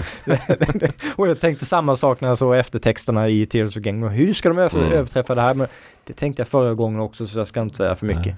Ja, Det är verkligen så här, det, det var någon som sa det på internet, att det får ju Breath of the Wild att kännas som en betaversion. Exakt. det, det känns ju som det. De, de, de la upp Ja, ramarna ja, för vad det här spelet skulle Mm. bli. Och det här, det här var ju egentligen tänkt som en slags Ja, det var väl egentligen tänkt som en uppföljare men lite mer som ett stort DLC Mm. än ett eget spel. Mm. Men sen växte det till någonting som, som ändå sätter Breath of the Wild i skuggan. Mm. Och då är ju ändå det ett fantastiskt bra spel. Eh, men, men jag tycker att de, de, har, de har steppat upp allting till Tears of the Kingdom utan att det blir att det känns liksom övergött Ja. eh, och för, för upplåst utan liksom någon vettig substans. Liksom. Och det, det jag tycker framförallt har tagit ett stort steg framåt är berättandet, Mm. handlingen. Mm. Ehm, eh, i, I allting i hur de, de berättar parallella berättelser och hur, hur ingående de här mellansekvenserna är och vad man får reda på om om allting om, om Ganon och Hyrule och eh, Zeldas och Links roller och liksom Mm. allting som, som det har antytts i tidigare delar i serien. Men man, man har fått läsa typ den här, eh, så här kompendium och diverse böcker och annat för att få reda på lite mer detaljer. Mm. Men det har inte utforskats jättemycket. Och i det här spelet gör de verkligen det och berättar en ingående och väldigt intressant välberättad berättelse. Mm. Och sen har du allt det här materialet som du kan ta dig igenom utöver det här spelmekaniska att du kan experimentera med och bygga olika eh, konstruktioner som man kan bygga förvånansvärt komplicerade konstruktioner. Mm. Men det är ju bara en del av upplevelsen. Eh, sen finns det ju olika, det finns ju olika nivåer av eh, eh, folk som har sett trailers och annat har ju sett att man kan komma upp i himlen. Eh, men det finns ju fler nivåer än så, eh, utan att säga för mycket. Eh, och det är jättemycket material på alla nivåer. Mm. Och sen har du alla sidouppdrag och, och alla sådana små, små grejer du kan samla på och slutföra. Och jag, jag vet jag har ingen aning om vilken procent jag ligger på, men jag har spelat säkert 90 plus timmar tror jag. Mm. Och enda anledningen till att jag avslutade nu var för att jag har, jag har byggt upp en sån backlog av spel jag verkligen skulle vilja spela och, och fortsätta med och komma, komma igång med. Så att, ja, men nu har jag ändå spelat jättemycket. Mm. Jag skulle gärna gö- göra det andra men det kanske jag kan göra någon annan gång. Mm. Eh, bara ladda en sparfil och fortsätta. Men eh, nu vill jag verkligen veta eh, hur, hur den här intressant berättade eh, handlingen, eh, hur den slutar. Mm. Och, och det när jag såg eftertexten rullade, tänkte jag, jag hoppas verkligen att det här är den nya mallen för berättande i Zelda. Eh, för det, det jag har fått ut av Zelda tidigare har inte varit berättandet. Det är ju den här äventyret i spelvärlden och de här ikoniska platserna som man får återbesöka i, i varje Zelda och sådär. Men nu får jag ut någonting berättelsemässigt av det också. Eh, och det är det som gör Tears of the Kingdom till lätt en av de bästa spelen i, i serien. Mm. Ehm, så det, det är för er som eh, mot förmodan har gillat serien tidigare och inte börjat spela Tears of Kingdom så kan jag ju varmt rekommendera det. För Mm. det, det är, de har verkligen levelat upp sin game Mm. Mm. jättemycket till det här spelet. Mycket Men- mer jag trodde. Det här sa vi ju, eller jag tror jag sa det i tidigare fullkulturavsnitt, att Nintendo är så överjävliga på det här att hitta en ny spelidé, typ Mm. Breath of the Wild, Mm. eller Super Mario Galaxy till exempel. Så de hittar verkligen den här idén som är så fräsch och det funkar. Mm. Eh, Men så är det som att precis när de håller på att avsluta utvecklingen på det spelet, det är då de kommer igång med de riktigt Ja. kreativa idéerna. Mm. Men det hinns liksom inte paketeras in. Mm. Mm. Men det är ingen annan som vet vad de har på ritbordet. Nej, precis. Så då spelar man Galaxy eller Breath of the Wild Mm. och är helt bara amazed Mm. över vad de har gjort. Men sen så, de lyckas ju på ett sätt som väldigt få gör. Att släppa då Galaxy 2 Mm. eller Tears of the Kingdom. Mm. Och det de lägger till, det är så smart, det är verkligen Mm. liksom du vet Alien till Aliens. Mm. Att man, helt otroligt första, liksom, man har aldrig sett en Alien-film förut. Nej. Och sen så kommer Mm. Aliens eller Terminator 2. Mm. Och man bara puff, tog konceptet, Mm. förädlade, la till, känns inte överarbetat eller plottrigt. Det är bara en otrolig uppföljare. Det är lite som att de, de, de blev varma i kläderna Ja men precis. med första. Ja. Och så, nu, nu kan vi göra det här, nu vet vi hur vi gör det här. Mm. Nu kan vi göra det här, det här, det här och det här som vi inte ja, vi utvecklade allting första gången. Så, Exakt. så vi kunde inte riktigt vara kreativa fullt ut för allting annat måste komma på plats Mm. också. Men nu kunde Ja. de det. Nu har vi som bas att jobba med. Jag menar att det blir lite för eh, Nintendo, det känns som att de väldigt sällan gör uppföljare av typen, ja nästa räkenskapsår måste vi ha till Call of Duty. Mm. Eh, och vad ska det, du vet, så må, måste man bara ha en dålig ursäkt att Ja. göra en ny kalla kriget Ja, exakt. De börjar med liksom. konceptet Ja. och sen så fyller de det med innehåll. Ja, exakt. Nej, Så utan nu är det verkligen, de gör Breath of the Wild, sen har de så mycket kvar i tanken. De har så mycket gas kvar. Mm. Så då gör de Tears of the Kingdom. Mm. Ehm, och så sen om de har tillräckligt mycket material och idéer för ett tredje Breath of the Wild Zelda-spel, Mm. Då kommer de att göra det också Mm. liksom. Mm. Eller så lägger de det på is ett tag. Mm. Och sen så kommer det lite mer, du vet, lite så 2D Zelda till eh, Switch och något annat sånt. Och så sen så får vi ett, ett du vet, nästa då storslagna Zelda-spel som Mm. tänker om konceptet på nytt Mm. igen om tio år typ. Ja, precis. De är inte fega för att eh, uppfinna hjulet på nytt om Precis. de känner att det behövs nu. Ja. Nu har vi gjort två spel, Mm. eller om de gör tredje. Så nu har vi gjort Mm. tre spel. Nu behöver vi ha någon, Ja. en ny riktning på det här i alla fall. Mm. Mm. Ja. ja, men jag kan ju känna att jag tror den här liksom open world-mallen som började med Breath of the Wild är nog liksom, det kanske kommer ersätta de här 3D Zelda-äventyren. Mm. Mm. För de har ju alltid varit lite så här ambitionen att det ska vara en stor sammanhängande värld, fast de har aldrig riktigt lyckats förrän i Breath of the Wild. Nej. och nu då. Men däremot så tror jag det fortfarande kan finnas utrymme för lite enklare kanske remakes och 2D Mm. Zelda-spel. Jag hoppas det i alla fall. Mm. För det är så annorlunda på något sätt eh, i det. Men sen man ser väl också mycket hur andra tillverkare har följt upp. Alltså det är väl egentligen kanske många andra följde både The Witcher 3, då skulle alla göra liksom bra sidequests Mm. och Breath of the Wild. Båda de två var otroligt inspirerande av många olika tillverkare. Mm. Eh, och så ser man att, jag tycker man ser lite i Tears of the Kingdom att dels har de bara eh, inte tittat så mycket på andra utan bara haft en stor skattkista med grejer som Mhm. de själva tänkt ut. Men också kanske att de ändå någonstans har spelat lite så här, vad heter det, Elden Ring som du gillar så mycket, att de ändå har förstått att okej, det finns någonting som heter Souls-like spel Spel. som vi kan sätta en twist på Mm. såklart. I alla fall lite. Jag tycker i alla fall att Tears of the Kingdom är svårare än Breath of the Wild. För mig som är så Mm. dålig på spel. Vad tycker du? Jo men det, det, det märktes ga- ganska många timmar in i spelet, alltså säkert typ så här 20-30 timmar in Ja. i spelet kunde jag fortfarande bli så one-shotad av en Ja. fiende från ingenstans. Bara, Ja. Jaha, där, där dog jag med Ja. ett slag, okej. Ja, exakt. Jag undviker fortfarande strider om jag kan. Liksom, men Mm. Leta bra gears. Jag vet inte om det är för att i, i, i Tears of the Kingdom kan man ju bygga konstruktioner Ja. som besegrar bossarna åt en. Ja. Och jag, jag gjorde inte det, Nej. men, men jag har ju sett så här videos där folk besegrar, jag tror Mm. till och med de besegrar slutbossen eh, med någon sån här konstruktion och bara Mm. okej. kommer en sån ro- robotdammsugare Ja, medan. Link bara sitter och ja, precis. röker sån. Coroxids i hörnet. Ja, men jag såg någon, någon video där de har byggt någon sån där propellerliknande som liksom slår bossen i huvudet hela tiden så att det är en massa uh, Ja. Bara försvann. Så någon som hade gjort en sån, du vet, eh, trash compactorn från eh, Star Wars. Mm. Bara en stor typ en skördetröska med en gigantisk sån bara hydraulisk press längst fram. Kör de bara fram, påsa in fienden och så bara plopp. Mm. Ja. Ja, det är, men det är otroligt, det är lite som du säger Lövet, att det är otroligt att de kan göra spel som är både en, mera av en lekstuga än Breath of the Wild var Mm. I världen, men också en mer sammanhållen story och, och struktur Mm. än Breath of the Wild. Mycket imponerande. Mm. Vad var den där tweeten som blev viral? När det var någon som hade gjort en stor, eh, du vet en stor staty med en brinnande penis. Och så var det någon som hade skrivit att nej, det här är inte Zelda för mig. Vad håller Nintendo på med? Det här bryter min immersion. Ja. Så var det någon som skrev, du vet att Nintendo inte tvingar dig att göra brinnande penisar. Nej. liksom helt fullt upp till dig. Du Ja. kommer inte att bli ansatt av en massa, liksom, när så fort du sätter foten i Hyrule så kommer det könsorgan. Utan det är verkligen, det skapar glädjen.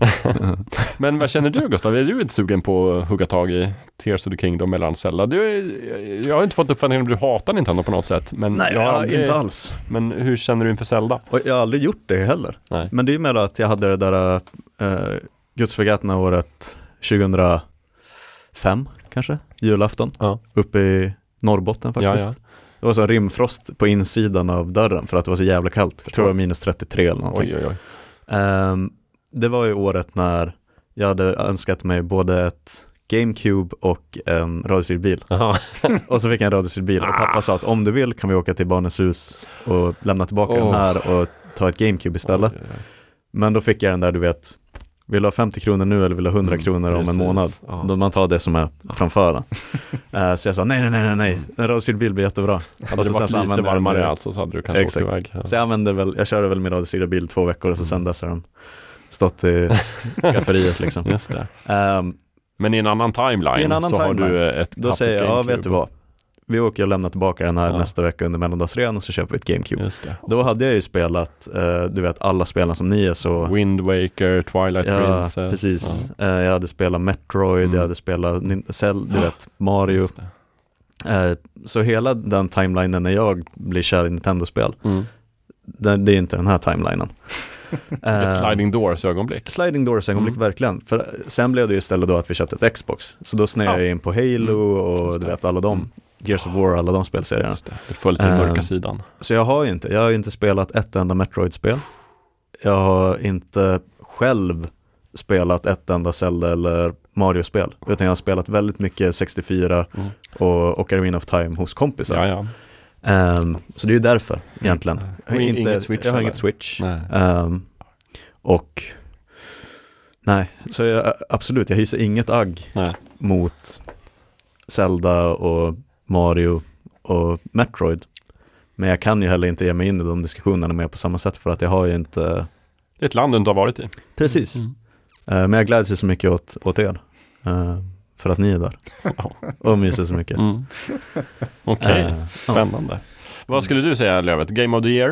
Eh, ja, jag tror faktiskt det. Alltså jag, jag tyckte om Final Fantasy 16 väldigt mycket. Mm. Mm. Men Tears of the Kingdom det är, För imponerande. ja alltså som helhet är ett paket som är väldigt svårt att konkurrera med Mm. för något annat spel. Nu har inte jag heller satt igång med Baldur's Gate 3 eller Mm. något sånt annat som, som jag tror att jag skulle uppskatta väldigt mycket.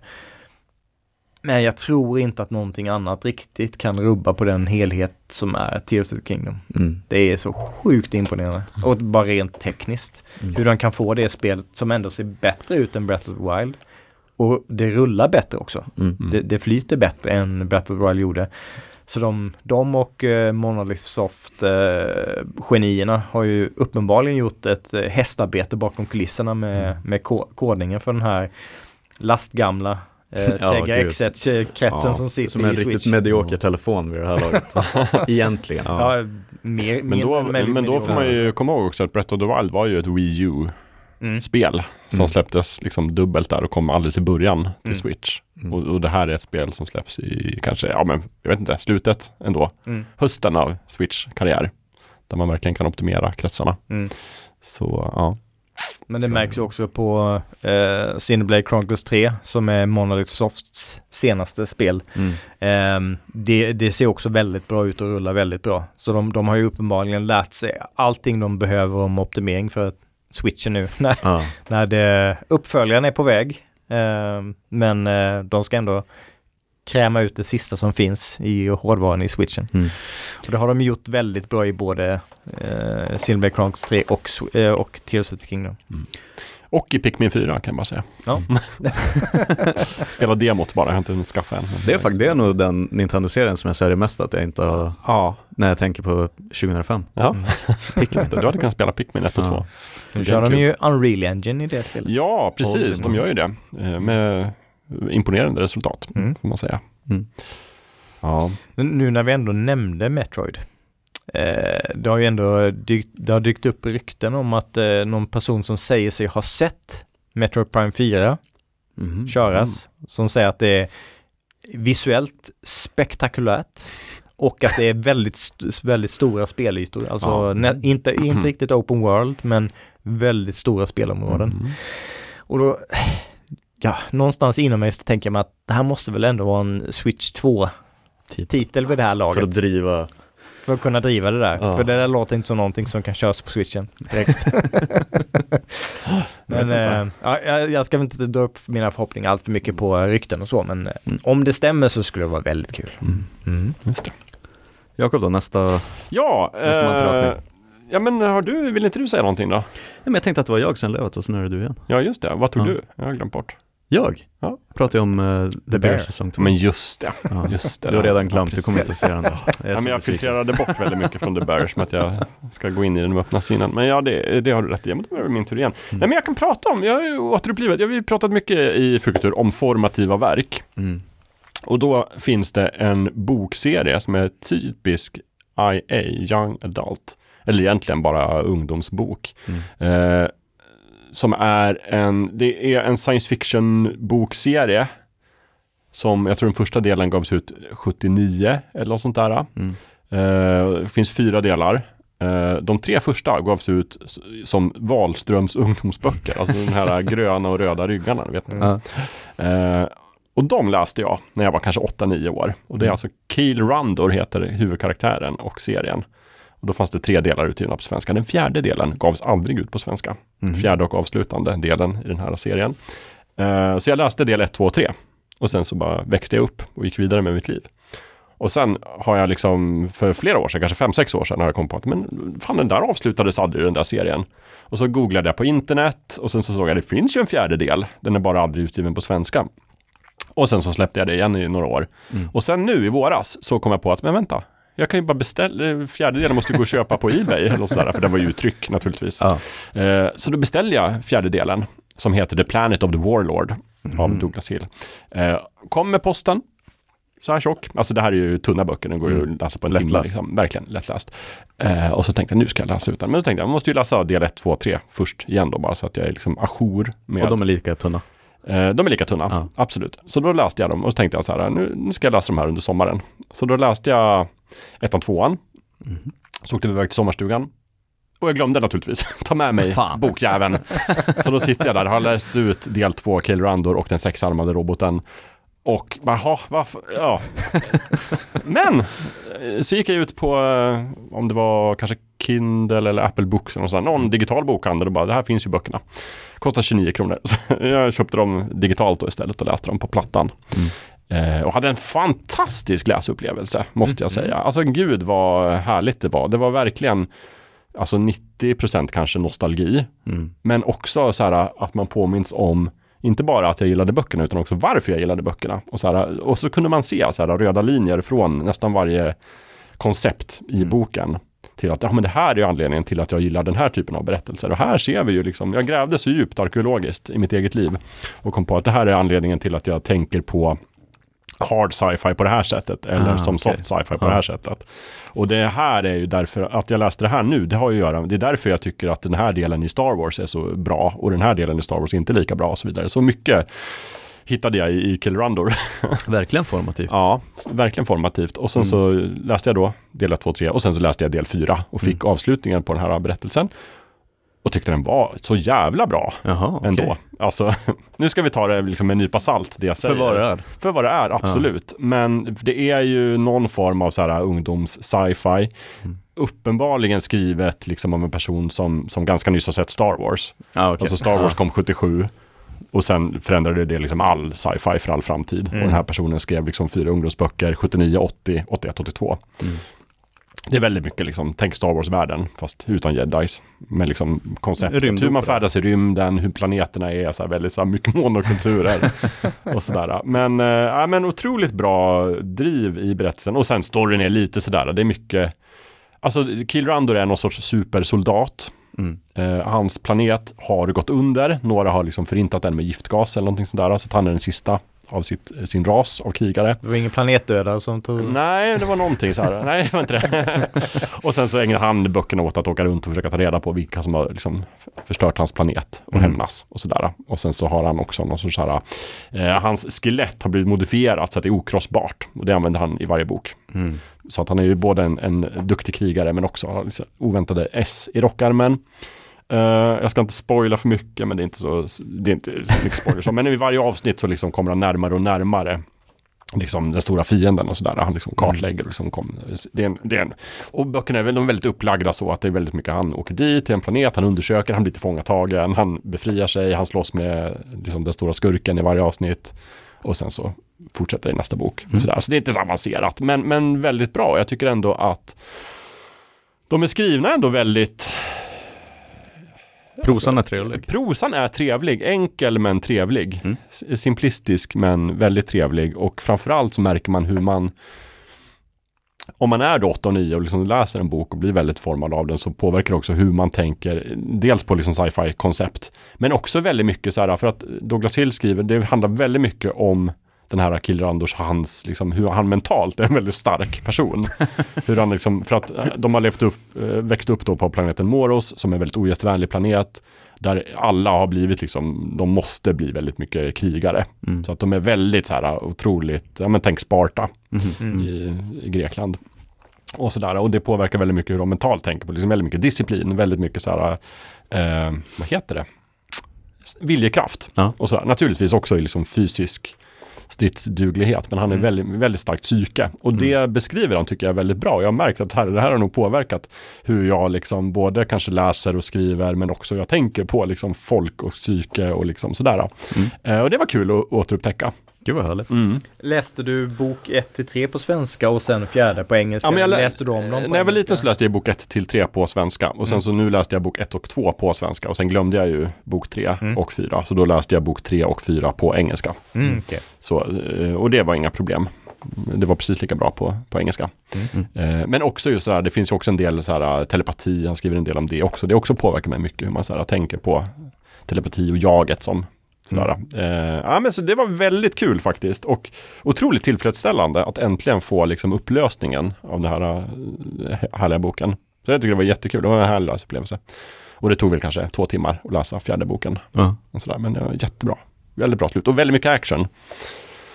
Ja, kul! Ja, det behöver ju inte bli ett jättedyrt eller jättelångt projekt. Nej, under hundralappen så kan du läsa hela serien. Ja, det är inte helt om man vill. Panga ut det på en helg. Ja, jo, precis. Gud vad skönt. Mm. Så det var jättehärligt, så det var kul. Du då Gustav? Toppen. Ja men då kanske jag, jag får väl dyka tillbaka in i Baldur's Gate. Gör jag det. fular mig lite där Ja. i början. Eh, men då har vi gått igenom det här med Larian Studios och att de fick axla rollen som utvecklare av Baldur's Gate 3. Ja, vad ligger de bakom tidigare? Har de gjort någonting? De har gjort den här Divinity-serien. Mm. Så otroligt hyllade, speciellt Original Sin 2. Just det. Mm. var ju en sån där, eh, hyllades verkligen unisont. Både det är ju kritiker och spelare. ramverket till vad de gjort med Baldur's Gate 3 också. Ja men precis, och de fick ju lite så, eh, Forgotten Realms gav ju dem, eh, du vet, rättigheten och så här, vi väljer ut er, ni ska göra Baldur's Gate 3. Eh, för att Nu när hade, Bioware inte är äh, vettiga längre så Precis. vi, vill vi ge uppdrag istället. och Bioware gör ju inte längre den, för det här är ju verkligen, du vet, ett CRPG. Mm. Ehm, och på något sätt det har ju varit väldigt så underliga rubriker. Ja. CRP då ska vi säga, Computer Role Playing Game. game. Mm. Precis. Och det är ju verkligen fokus på role-playing-delen. Mm. Eh, och även om det är lite av det som kallas för homebrew, för att de tar sig lite friheter och går ifrån regelboken från Dungeons and Dragons, så är det ju fortfarande, har man suttit och spelat penna och papper, Drakar och Demoner Mm. 5E, så har man väldigt, väldigt mycket Mm. nu. För det är ju liksom ett, Mm. på samma sätt som att Baldur's Gate 1 och 2 var ju också Drakar och Demoner, Mm. regelboken.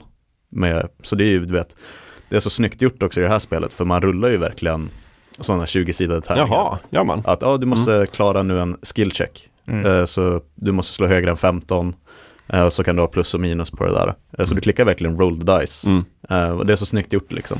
Och Eh. om man kommer från Divinity Original Sin 2 Mm. så kommer det här upplevas som ja, men mycket verkligen. mer rollspelsskäggigt än, äh, Än de spelen. spelen. Ja. Ehm, även om, för det är verkligen uh, Dungeons and Dragons, men Lorien är ju väldigt så, älskar vertikalitet i eh, striderna och de älskar det här med att kunna slänga en vattentunna och skapa vatten och så sen så kan man använda blixtmagi för Ah, så det är väldigt mycket så kreativt eh, på det sättet Ja. och mer av en sandlåda. det. Eh, och det har de ju verkligen blivit duktiga på nu med sina original sin-spel. Så de här sex åren som de utvecklat Baldur's Gate 3 har de ju haft en sån stabil grund och de kan också ta allting, så här, åh, vad ska vi göra med det här, vilka eh, besvärjelser ska finnas med. Men Då, kan man, då har de ju Dungeons and Dragons Mm. att förlita sig på. Så de har verkligen lagt tid på att ta det till nästa nivå när det kommer till du vet, mellansekvenser och dialogen och karaktären och alltihopa. Eh, så på sätt och vis är det ett spel som kanske bara dyker upp en gång var tionde år. För Ja, att oh ja. stormen var verkligen perfekt och planeterna stod i linje. Mm. Eh, och jag tror det är ett lysande exempel på hur early access kan göras på rätt sätt. Mm. När det inte är ett fall av vi vill ha pengar nu så vi kommer att släppa betaversionen eller till och med alfaversionen för att köpa så att ni bara kan finansiera vidare. Utan jag tror att det är ett, det är ett mycket, mycket bättre och mer komplett spel nu. Mm. Eh, och de har jobbat så bra med feedback från spelarhåll. Mm. Så produkten vi har fått nu hade inte varit lika bra om det inte hade varit för early access. Eh, så det har gjort det väldigt intressant käpp i elden till, till hela den diskussionen. Eh, early access bra eller inte. Och i det här fallet är det verkligen ett mm, så skinande exempel på hur det kan göras korrekt. Mm. Ehm, och jag tycker lite synd om Bioware för att ni minns ju hur det var när Bioware släppte Dragon Age Inquisition, alltså Mm. del 3. Och så sen så kommer The Witcher 3 lite senare. Mm. och plötsligt så ser Inquisition väldigt, liksom, ja, inte alls Det ser ganska imponerande basic ut i Det är väldigt jämförelse. basic Mm. jämförelse. Ja, för att eh, CD Projekt Red gjorde allting mycket, mycket bättre. Ja. Mycket mer kompetent spel, mer kompetent berättat, alltihopa. Mm. Och lite nu känner jag att eh, Baldur's Gate 3 kommer. Alla kommer att jämföra det här nu med Biowares guldålder. Eh, och så kommer de att släppa Dragon Age 4. Mm. Och så kommer det att kännas lite tramsigt i jämförelse. Eh, Så det kan hända att de åker på stryk en gång till. Ja, stackars Bioware, men Ja. de får skylla sig själva. De får skylla sig själva. Ehm, nej men, och det är verkligen toppen, men det är ju till skillnad från tidigare Baldur's Gate-spelen, och det är väl egentligen det som har varit den heta potatisen från spelarhåll, att Mm. puristerna tycker att Baldur's Gate är eh, det här real time with pause. Ja, Så att striden utspelar sig i realtid, eh, men du kan pausa när du vill och säga okej, Jakob du går bort och slänger ett klot av eld på den där vätten och Andreas är det där. Mm. Eh, men nu så är det ju turordningsbaserat. Ah, okej. Ehm, och så det tilltalar säkert dig, du som Mm. tycker om liksom XCOM-spel ja, och att verkligen. säga, du har 75% sannolikhet att träffa den där Oh, ja. borta i hörnet. Och, Musik för mina öron. Mm. Ja, eh, vilket också du vet, eh, som när man kör penna och papper. Mm. Att säga, nu är det din tur, vad väljer du att göra? Jajamän. Nu är det din tur, vad väljer Mm. du att göra? Mm. Ehm, och det har de gjort väldigt, väldigt bra. Striden är otroligt engagerande på Mm. det sättet och man har så mycket, så många sätt att angripa det.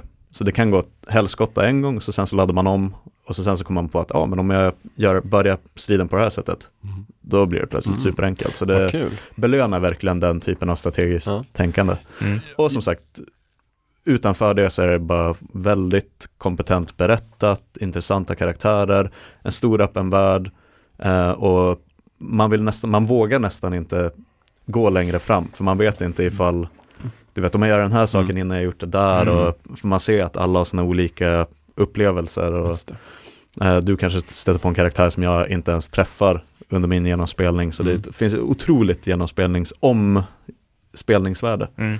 redan nu från start. Eh, Och jag har precis bara börjat krafsa lite på, på ytan. Mm. Jag vet inte hur många timmar jag satt i karaktärsskaparen innan jag väl kom igång. Eh, för att det är så otroligt eh, tjockt och rikt på innehåll. Ja.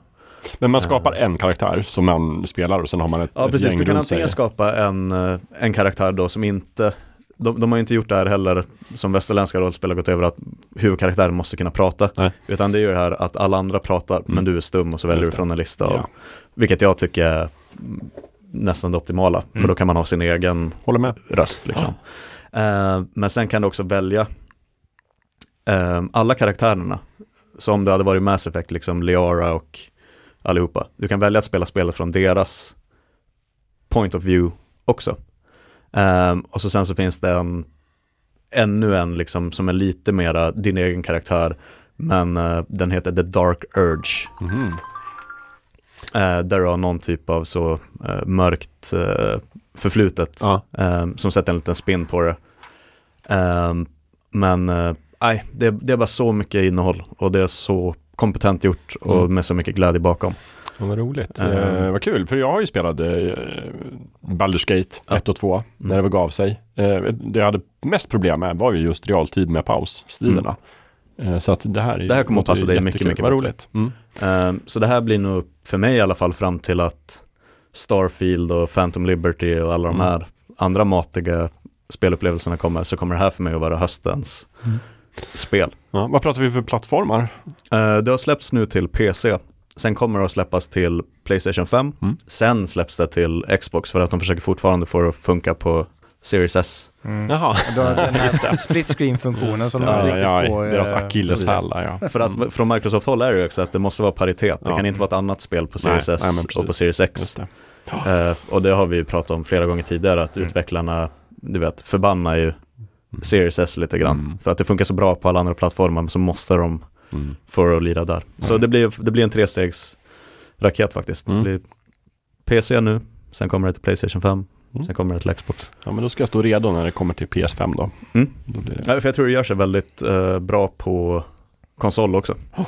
För det gjorde Original Sin. Och, Mm. ehm, PC-versionen har ju också bra kontrollstöd. Det är, det är Ja. vissa saker som inte funkar lika smidigt eh, Mm. som jag misstänker att det kommer göra på PS5-versionen. Men Jag vet inte riktigt hur de har gjort det, om det är så radiella menyer och lite så. Mm. Men ehm, eh, nej, det är verkligen det jag hoppades. För jag, jag köpte både Pa- Pillars of Eternity 1 och 2. Just det. Också någon sorts andlig uppföljare till Andlig uppföljare till uh, Baldur's Gate och Neverwinter Nights och Icewind Dale. Ehm, men kom inte riktigt in i dem, för det var ju verkligen en hommage till de, hade, de spelen hade kunnat släppas 98 och Mm. 99 liksom. Eh, det här känns verkligen som en utveckling av, av genren. Mm. Um, så äh, toppenspel, jag är, du vet, åtta timmar in men jag kan redan rekommendera det.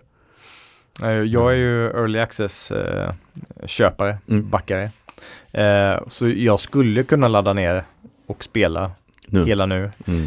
Men det är så här, inte tid. det är för, ett för stort projekt. Ja, För jag vet ju med Baldur's Gate 2 spelade jag typ 120 timmar och hade knappt gjort någonting av handlingen. mm.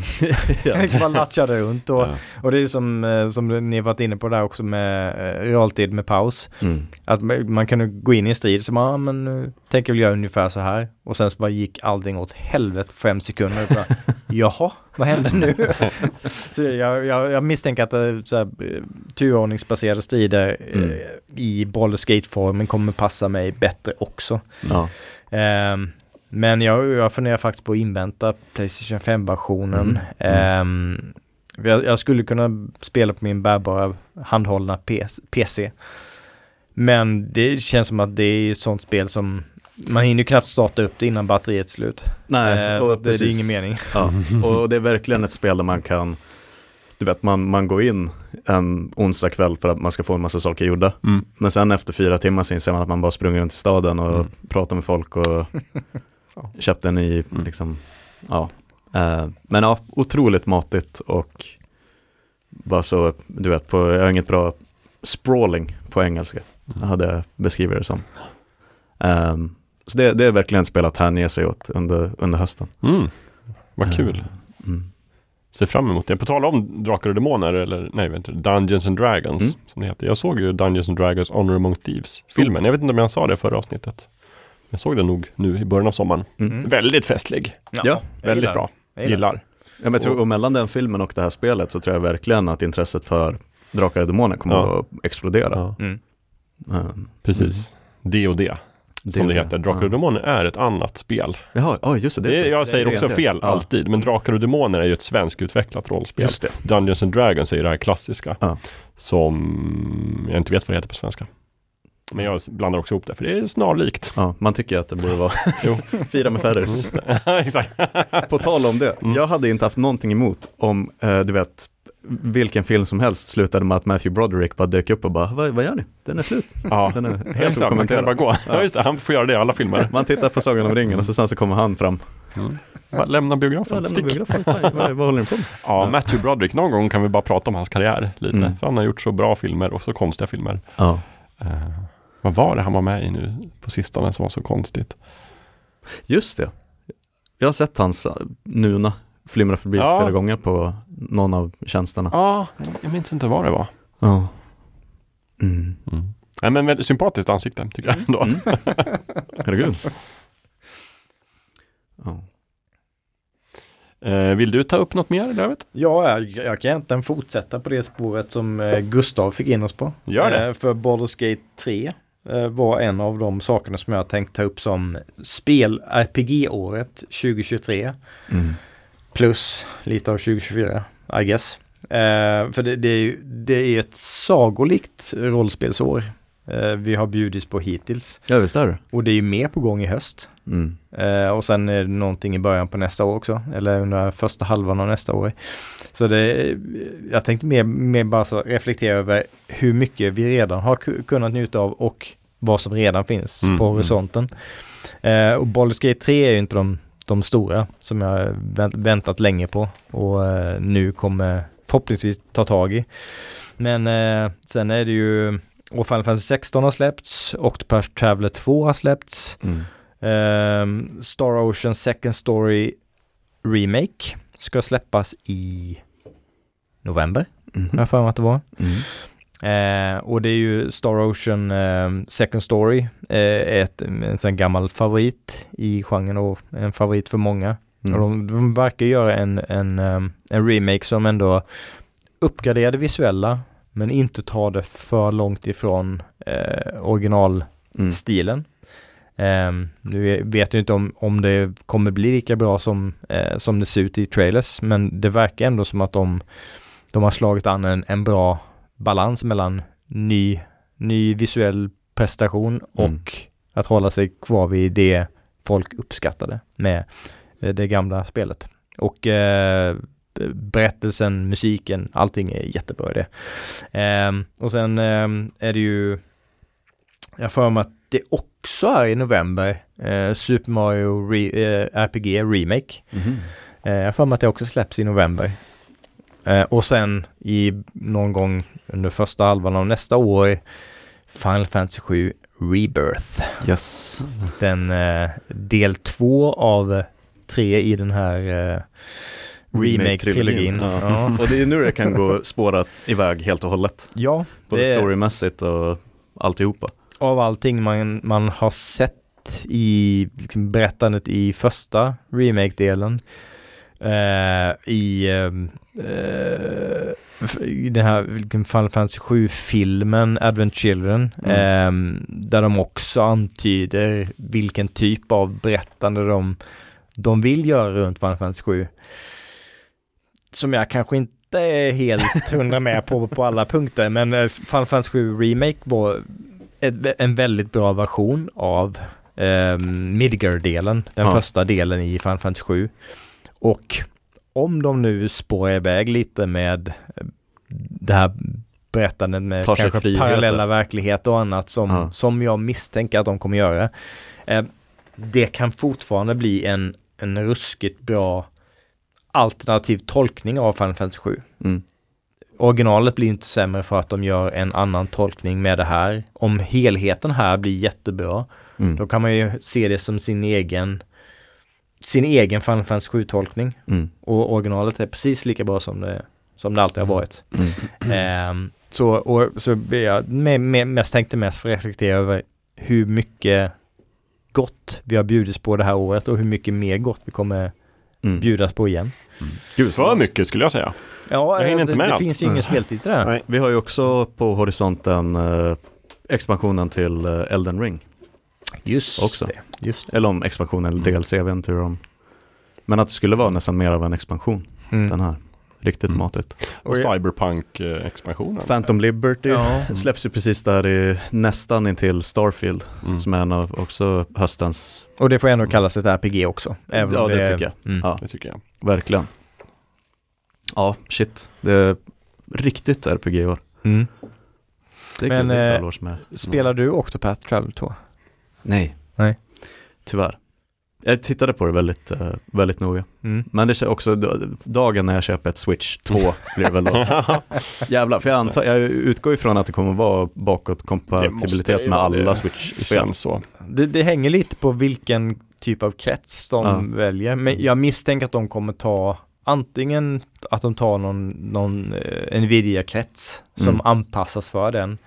Eller att Nvidia kör någon sån här semi-custom grej som AMD har gjort för Mm. eh, de nuvarande konsolerna. Att de tar sin teknik och sen bakar ihop en ny krets Mm. utifrån det. Och då skulle de ju med SDK, så utveckla kit och annat, kunna ha Ja. bakåtkompatibilitet. Mm. Misstänker jag. Mm. ja, men också för att det är så många du vet Tears of the Kingdom nu, Ja. fanns ju typ direkt kunde man spela det på PC i 60 FPS och Mm. Mm, 4K precis. liksom. Ja. Ehm, så att om de väljer emulatorhållet för att göra det liksom så who knows. Men Mm. min backlog kommer att vara fruktansvärd när jag väl köper mitt GameCube liksom. Ja.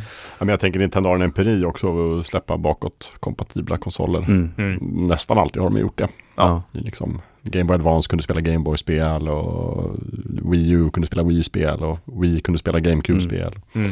Och så vidare, så att, eh, tror jag. Och det talar ju för att eh, Switch 2, de brukar alltid ha någon ny grej med varje konsol. Så Mm. någonting kommer ju vara annorlunda med Switch 2. Någonting haptiskt tror jag kommer vara ännu liksom, det här kan du inte göra på switchen. Du Nej. kan göra det på switch Mm. 2 liksom. Men eh, grundplattan måste ändå vara likadan som Switch om de Ja, ska precis. ha bakåtkompatibilitet. Mm. Så att eh, man kan nog tänka sig att det, det blir en, eh, en Switch, Switch Pro Mm. fast Mm. med tillräckligt mycket nyheter för att det ska kunna vara en Mm. ny Switch. Mm. Ja, nej det ska bli spännande. Men jag vet riktigt inte, för så här, nu när det finns handhållet, och det är såklart, det är inte samma sak, en switch är ju verkligen, det är ju en Nintendo-konsol. Mm. Men jag har ju också varit sugen på um, ett Steam Deck, eller för den delen en ROG Ally. Mm. Um, så det behöver finnas många handhållna alternativ nu som är väldigt kompetenta. Mm, mm, Och du kan mm. spela egentligen vilket spel du vill Mm. nu för tiden i handhållet format. Um, så ja, vi får se. Mm. Jag måste säga att jag saknar lite grann för alla de här spelen nu av typen Elden Ring. Det spelar jag ju med en Playstation 5-kontroll vid min eh, dator Ja. helt enkelt. Eh, så nu spelar jag ju Boulderskate med mus och tangentbord. Men att det är någonting som jag saknar just med det här att luta sig tillbaka i soffan och spela någonting på tvn. Mm. Eh, känns lite mer som att gå på bio än att sätta sig ner vid arbetsstationen Mm. och spela spel med mus och tangentbord. Ehm, ja, så vi, vi får se. Och handhållet är ju perfekt, då kan man ju ligga var som helst. Sängen, hammocken, soffan. Mm. Men jag tror att- att Steam Deck, att Mm. den har blivit så populär, kommer att göra att många PC-titlar får någon form av gamepad-läge som de inte hade fått annars, Annars, kan jag tänka mig. Ja, Eh, jag spelar ju så på ROG Ally Mm. med en, eh, en Xbox, trådlös Xbox-kontroll. Okej. Eh, så att den är kopplad till min tv så den blir som en spelkonsol. Ja. Och många spel har ju antingen fullt stöd för handkontroll eller Mm. så delvis stöd. Alltså så vissa menyer kanske man inte kan styra med handkontrollen men huvudparten av game, gameplay-delarna kan man Mm. styra med handkontroll. Och det kommer nog bara bli bättre tror jag. Ja, det, där ska de verkligen ha cred också, Steam tillsammans med utvecklarna, att Mm. se till att spelen är optimerade och funkar på Mm. Steam Deck också. Mm. Ehm, ja, nej, shit. Bra spelår, men Mm. nästan för bra spelår. Det är så mycket som man inte hinner med just nu. Indeed. Det är så Ja. många så jag glömde en. Persona 5 Tactica. Just det. Ja, just det. Ja. Oj, oj, oj. Hur ska du hinna med alla? Det är alltså helt omöjligt. Jag kommer sitta och prata om det här spelåret 2024. In i Alltså, 2025. so- sommaren 2024. Ja. Bara nu ska jag börja med Persona 5 Tactica. Jag är faktiskt lite glad och lättad att jag inte är helt överförtjust i alla RPG alltid. Mm. Jag skulle inte hinna med det. Nej. kan plocka några fåtal titlar där. eh, vad tror ni? Har ni något mer ni vill ta upp? Eller ska vi avsluta med lite Oppenheimer och Barbie? Eller? Oh, ja, det kan vi göra. dra ganska länge. Har, har ni något mer vi ska ta innan?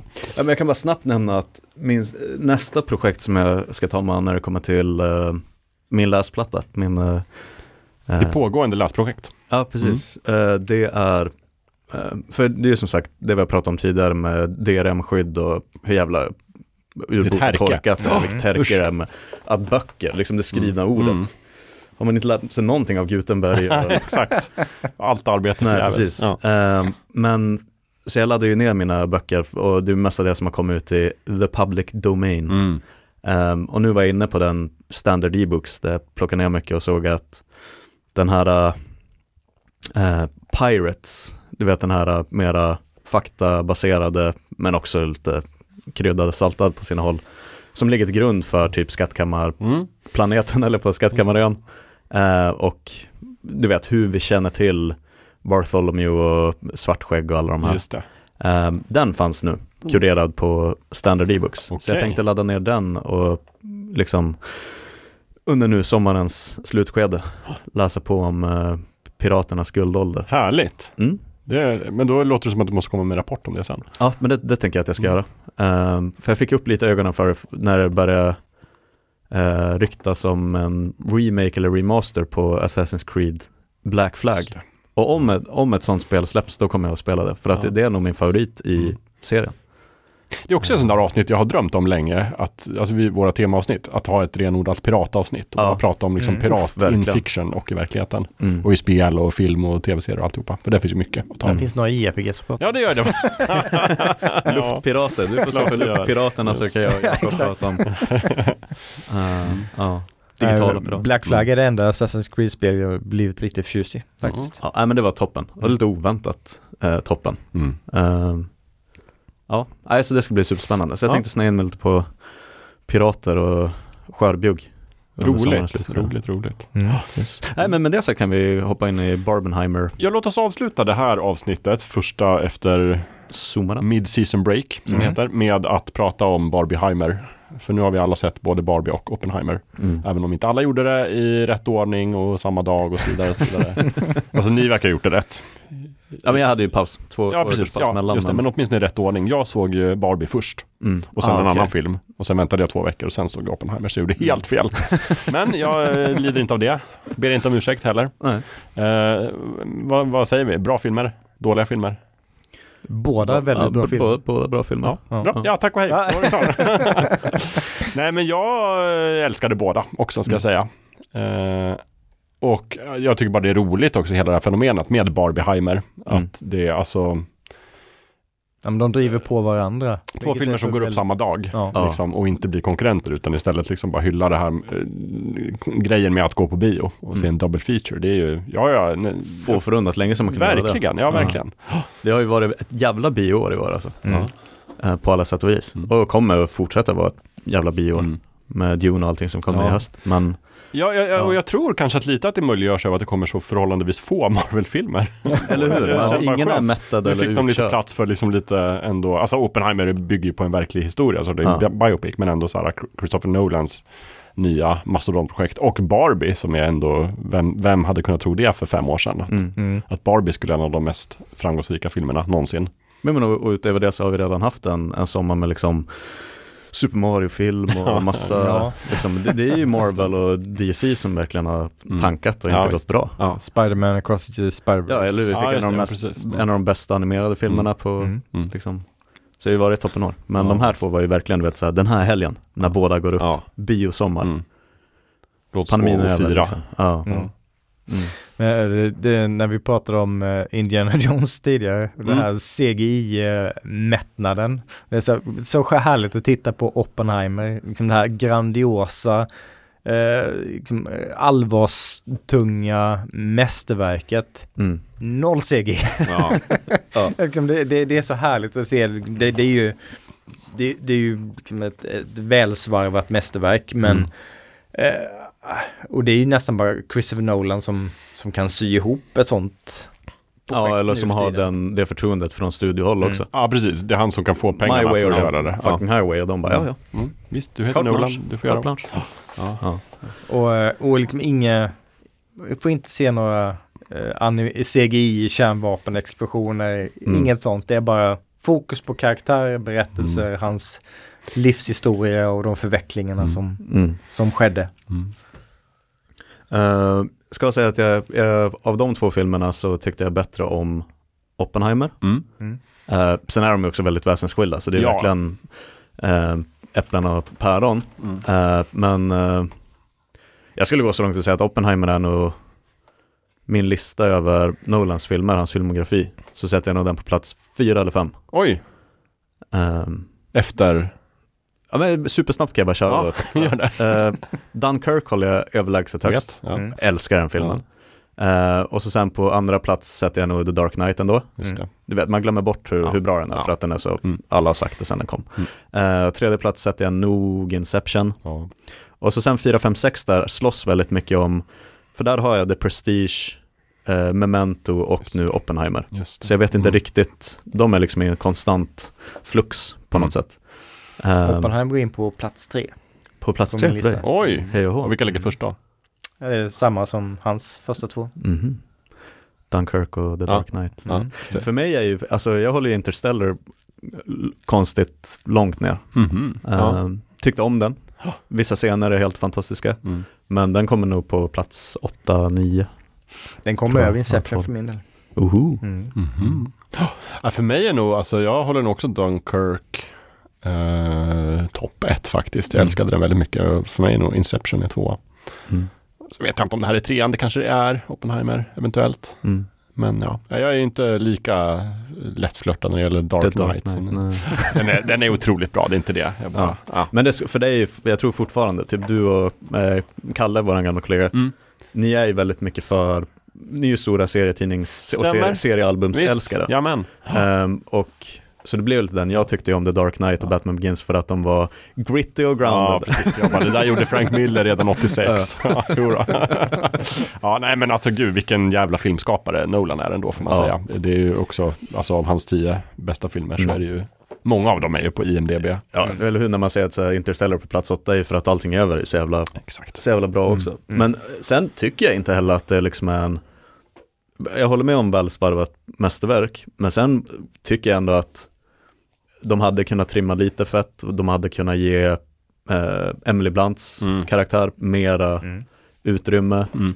Eh, de hade, ja, alltså någonting där att, sen förstår jag också att man måste verkligen så kill your darlings, Mm. för att den är ju redan lång, det är ju en mastodontfilm. Ja. Och jag klandrar inte de som såg nio visningen och kanske somnade till lite, för det är också en slow burner på det sättet. Och, Men det gillar jag. eh, ja. Det är...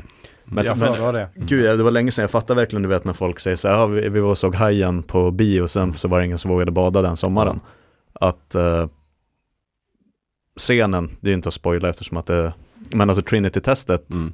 det var länge sedan jag var så liksom, Mm. Mm. satt och skruvade på mig i biostolen Ja. och hade så mycket förväntningar och man var ju verkligen inne i, inne i det. Mm. Ja. Eh, ja, verkligen. Jag såg ju Oppenheimer tillsammans med Amanda och vi var innan filmen tänkte jag så här, bara, men jag kommer behöva gå på toaletten och hur ska jag Ja. orka det här? Jag var så himla trött och sådär. Men jag satt verkligen uppmärksam hela Klistrad. filmen. Tyckte inte att den var långsam någon gång, mm. fastän den var lång. Mm. Så det, Det det är så snyggt där hur han växlar mellan det här, eh, när de håller förhören med Robert Oppenheimer. Mm. Instängt i det här lilla rummet och det är bara kameravinklar på två personer. Det är skrubb liksom som ja, de det bara... skrubb. Och sen är de här Ja. stora, vida eh, scenerna där de eh, si- sitter med eh, de andra eh, karaktärerna i, Mm. i, i, antingen på Los Alamos eller på de andra platser de är. Liksom det, Mm. det är de här skillnaderna i, i perspektiv och eh, liksom berättande som det ändå blir i de här instängda kontra det, det mer eh, öppna, Ja, intima. Ja. Precis, och de här äh, svartvita delarna med eh, Robert Downey Jr.s karaktär, Louis Strauss Mm. och eh, kabinettposten och utskotten och allt det där. Ehm, Och det är ändå vissa detaljer som eh, Jag har ju läst om dem någon gång, Mm. men i vissa av de här vändningarna, om man ska kalla det det, i den här Mm. berättelsen som det kom ifrån det som faktiskt hände i verkligheten. Mm. Men vissa av de detaljerna från den historien hade jag glömt så jag så, Mm. vad ska den här säga eller, eller, eller hur, hur var det nu med det här? Så bara, Just så var det, så att det blev ändå som att eh, det blev twists i berättelsen trots att det är någonting som redan har hänt. Välkänt och man vet att, ja. Nej, jag håller med. Ehm, och vilket karaktärsgalleri det var. Mm. Ehm, så jag förstår ju också att så här, ehm, du vet, ska man ge Emil Blands karaktär mer utrymme då måste man banta Mm. ännu mer med att de här jättekorta, den karaktären med i två Mm. minuter. Mm. Ehm, där tyckte jag vissa personer verkligen utmärkte sig med väldigt lite utrymme. Ehm, jag tyckte att Florence Pugh var Mm. jätteduktig som Jättebra. Gene Tatlock. Ja. Men sen det mest oväntade för mig var var han som spelar den unga Han Solo i Solo-filmen. Eh, Ehrenreich. Precis, Ja. han var ju eh, lite spindoktor åt eh, Robert Downey Jrs karaktär Mm. ja, just det. och tyckte lite Mm. olika om hur pragmatisk och fullt Mm. man får hålla på med. Mm. Hans karaktär var ju med bara i kanske totalt fem minuter, Mm. Men han gjorde jättestort Ja. avtryck på mig. Mm. Ehm, och så är jag så glad vi har inte ens nämnt Killian Murphy, men han gör ju verkligen liksom, ja, det är för att han är för bra liksom. jo, visst. Ehm, och eh, verkligen, jag tror Robert Downey i någon sån presstour sa att han hade gjort en generational performance. Mm. Eh, om han vinner Oscar för den här så kommer jag inte att kl- klaga. Nej, inte jag heller. Eh, han var ju helt fantastisk. Eh, men jag är så glad, för filmen heter ju Oppenheimer. Den Mm. heter ju inte The Bomb. Nej, nej, ehm, exakt. Så att de vågar få liksom, du vet den biten överstökad nästan, du vet, eh, slutet akt två av filmen. Och att det fortsätter Mm. hans livsöde. Om man jämför med typ en lite mer lättsmält, eh, du vet, biografi, andra Mm. världskriget Mm. film, The Imitation Game, Mm. med eh, Benedict Cumberbatch. Det. För det handlar ju såklart om, du vet, Enigma och Mm. de ska knäcka koden och så sen är det också liksom hans plågade liv som ja, homosexuell. Mr under- Turing. Han, Turing, ja. Alan Mm. Turing. Ehm, så det är ju också, det är ett porträtt av Alan Turing, men det är ju också den där, ska de knäcka koden, hur Mm. gick det till Ja, när de just eh, knäckte Enigma? Ehm, och att, men den heter ju The Imitation Game, den heter ju inte Turing. Den här filmen heter ju Oppenheimer Mm. och han är ju verkligen i centrum Mm. innan Mm. kriget, under kriget och efter kriget. Ehm, och det var så fint att de vågade, att de verkligen vågade göra ett porträtt av honom Mm. och hans plats i historien. Ehm, och alla, du vet, karaktärer som han stött på på vägen. Mm. Ehm, Ja, precis. Han sa väl det Nolan att just de, många av scenerna, de skrivit liksom ur liksom i princip första persons perspektiv Mm. Mm. för Oppenheimer. Och det märks ju de här liksom film, filmsekvenserna som är i färg, är Ja. allt är från hans subjektiva perspektiv. Mm. Väldigt, väldigt bra. mm. Medan det här eh, för- svartvita är från eh, vad nu är, Strauss Mm. perspektiv. Ja. Men man kan ju förvänta sig att det, det var ju förmodligen så för Oppenheimer som det är i filmen att han och hans, hans team hade tagit fram den här bomben. Den skickas iväg. Sen används de Ja. någonstans. Men från Utanför hans perspektiv, han, han ser ju inte det. Nej. det där, på den tiden fanns inte tekniken för att han skulle kunna se hur deras arbete användes. Sen hörde jag på radio, ja nu har han använts där, nu har han använts på en annan Ja, alltså annan hade ställe. Michael Bay gjort den här filmen, då hade det varit en scen där det bara stillsam morgon i Mm. Nagasaki, Hiroshima, och, och så sen bara kaboom, och så blir det helt vitt liksom. Eh, det för övrigt, det tycker jag, om, om vi bara tänker på hans filmografi och enskilda scener, så tycker jag att scenen när de packar, vad heter de nu, Fat Man och Little Lit- Boy. Ja, Mm. eh, i de här koffertarna Mm. och kör iväg dem från Los Alamos. Mm. Det är nog den bästa scenen han har åstadkommit någonsin. Mm. När de bara, man ser bara röken, Ja. sanden bakom lastbilarna när de åker iväg Mm. och de suger verkligen länge på den karamellen. Mm. Och han tänker, vad fan har, Vad har vi gjort? Vad Mm. för fan har vi gjort? Vad händer nu?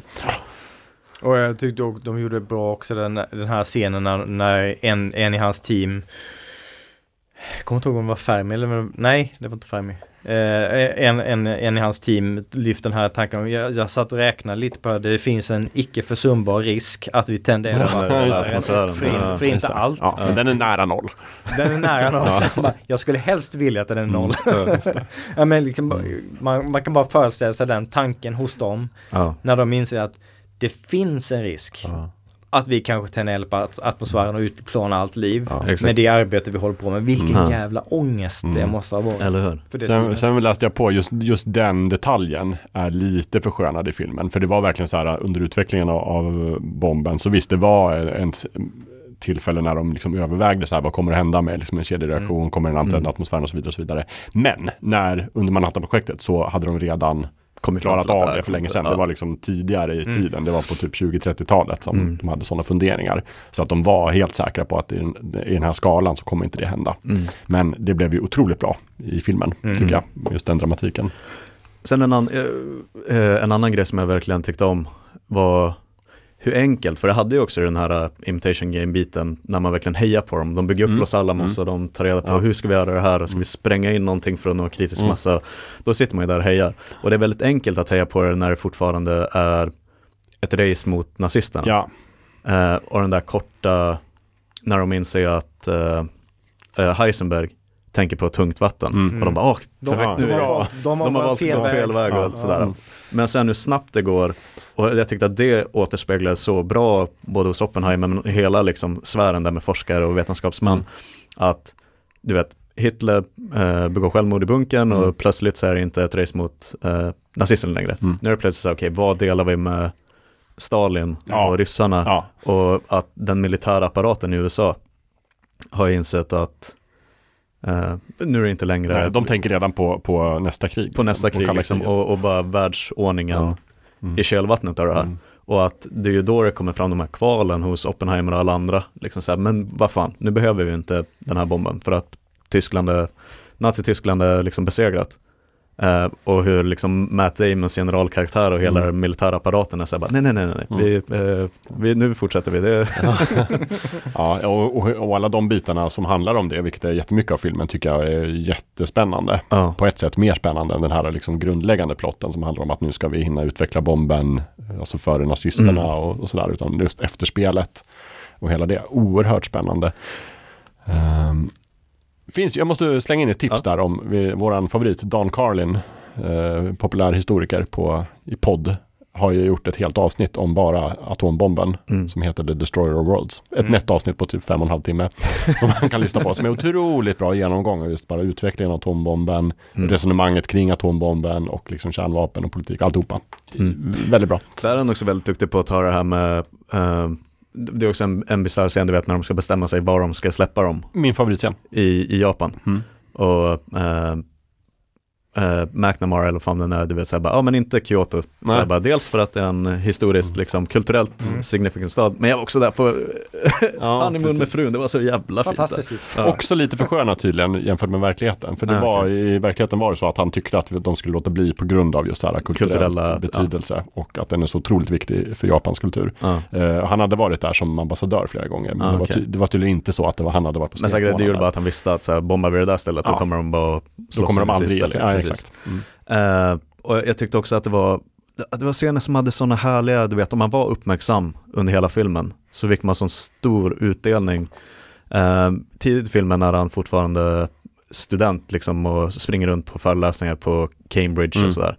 Så är det det där med äpplet, Ja. att han, Mm. han cyanidförgiftar ju ett äpple för att han Mm. inte är så glad i sin ja, föreläsare typ. Mm. Eh, men sen så rusar han ju dit och tar äpplet. Ja. Eh, och så händer ingenting. Men sen mm, långt mycket senare i filmen så nämner de den där brittiska eh, professorn bara i förbifarten. Att ja, en av dem som har ut liksom eh, skrivit på det här pappret att de inte håller med om det du gör. Ja, ja, precis. Eh, och då klipper det bara till en två sekunder när han tar ett stort tugga av ett grönt äpple Ja. och så Mm. går det tillbaka igen. Så det, är så, det är så snyggt gjort med det Oppenheimer ser framför sig. Mm. Och de här scenerna sitter i ett plan och ser raketer ovanför ansiktet. Och det är verkligen de här små, små, små detaljerna Mm. som har sytt in på ett sånt mästerligt sätt i den här Mm. filmen. Toppen. Och sen är det ju en, en scen tidigt i filmen eh, som de syr ihop precis i slutet.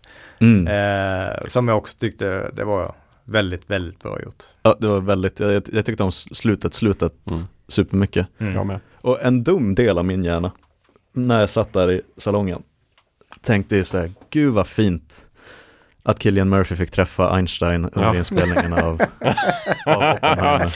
Just det. För jag var så övertygad Mm. om att vara den riktiga, den riktiga Einstein. Ja. Eh, ja. Eh, Men en sak jag, som jag tänkte, jag såg den två gånger på bio eh, och båda gångerna tänkte samma sak att i, under, jag ska säga typ första halvan av filmen kanske. Mm. Eh, det är ju Ludvig Göransson som har gjort eh, Just det. Mm. musiken Mm. till filmen. Och i vissa scener så är musiken är väldigt intensiv, Mm. eh, väldigt dominerande. Mm. Nästan till den, till den grad att det tar bort ens uppmärksamhet från scenen och Och så karaktärerna. tänker man på musiken. Man bara tänker på den här liksom överdomderande Mm, musik, eh, liksom, ljudmattan som ligger. Eh, där, där tycker jag att de, de borde ha skruvat ner det lite. Mm. Eh, det blev bättre i senare i filmen. Så det är egentligen första halvan Mm. där jag tänkte på det att det, det var några scener där jag jag var inte 100% koncentrerad på vad karaktärerna gjorde. Nej. För att min hjärna var fokuserad på det här dundrande soundtracket. Och speciellt då som filmintresserad svensk så tänker man ju, ja just det, Mm. det är Ludvig Göransson. Ja. Och så då börjar man plötsligt tänka filmproduktion och inte, Mm. inte handling. Precis. Mm. Jag håller med. Det var, för mig störde inte det så mycket. Det var någon scen där, när de sitter runt det här stora bordet med blomman. Mm. Ja. Som jag tyckte, oj, och då kom jag på också just det här, just det, det är Ludvig Göransson som Exakt. gjorde musiken på den här. Fan vad bra han är ändå. Tänkte, tänkte vad har han mer gjort? Börjar man tänka på The Mandalorian, Ja, ja, man exakt. tänka på precis. Ja, Sitter man och nynnar med till det sen. ja, men- Ja, precis. och- och- och- ja, och då, Precis. då missar man ju kritiska detaljer i filmen. Mm. ja, nej, men som sagt, hantverket 10 av 10 tror jag, eller 100 av 10. Ja. Oerhört bra. På ett sätt tycker jag så här, kanske inte en film, alltså den har ju hyllats nu som en riktig biofilm och det är det ju. Mm. Men man märker ju också så här, det är ju inte så mycket klassisk popcorn blockbuster grej som man Nej. skulle vilja se som, alltså, som en IMAX-film till exempel. Exakt. Eh, men bara så att all film blir bättre på bio, ju. Och det är därför jag drog upp parallellen till Imitation Game och kallar den mera lättsmält. För Mm. att den har ju en mycket tydligare eh, dramaturgisk kurva. När det finns det sånt tydligt att de ska knäcka enigmakoden, Mm. men han är också homosexuell på 40-talet Mm. och allt det där, forskningsteamet. Så det finns ett tydligt mål. Den här, eh, vad säger, den narrativa strukturen, för att slita mig med fancy ord, är ju mycket mera liksom intim och, och lite mera fragmentarisk. Mm. Mm. och att Trinity-testet och liksom andra världskriget-delen är ju bara en komponent Ja. av filmen. Men å andra Mm. sidan var, var kommunist i USA under den tiden var Ja, ännu värre. Ja. Ja, alltså det är så jävla, och jag tror det är det också.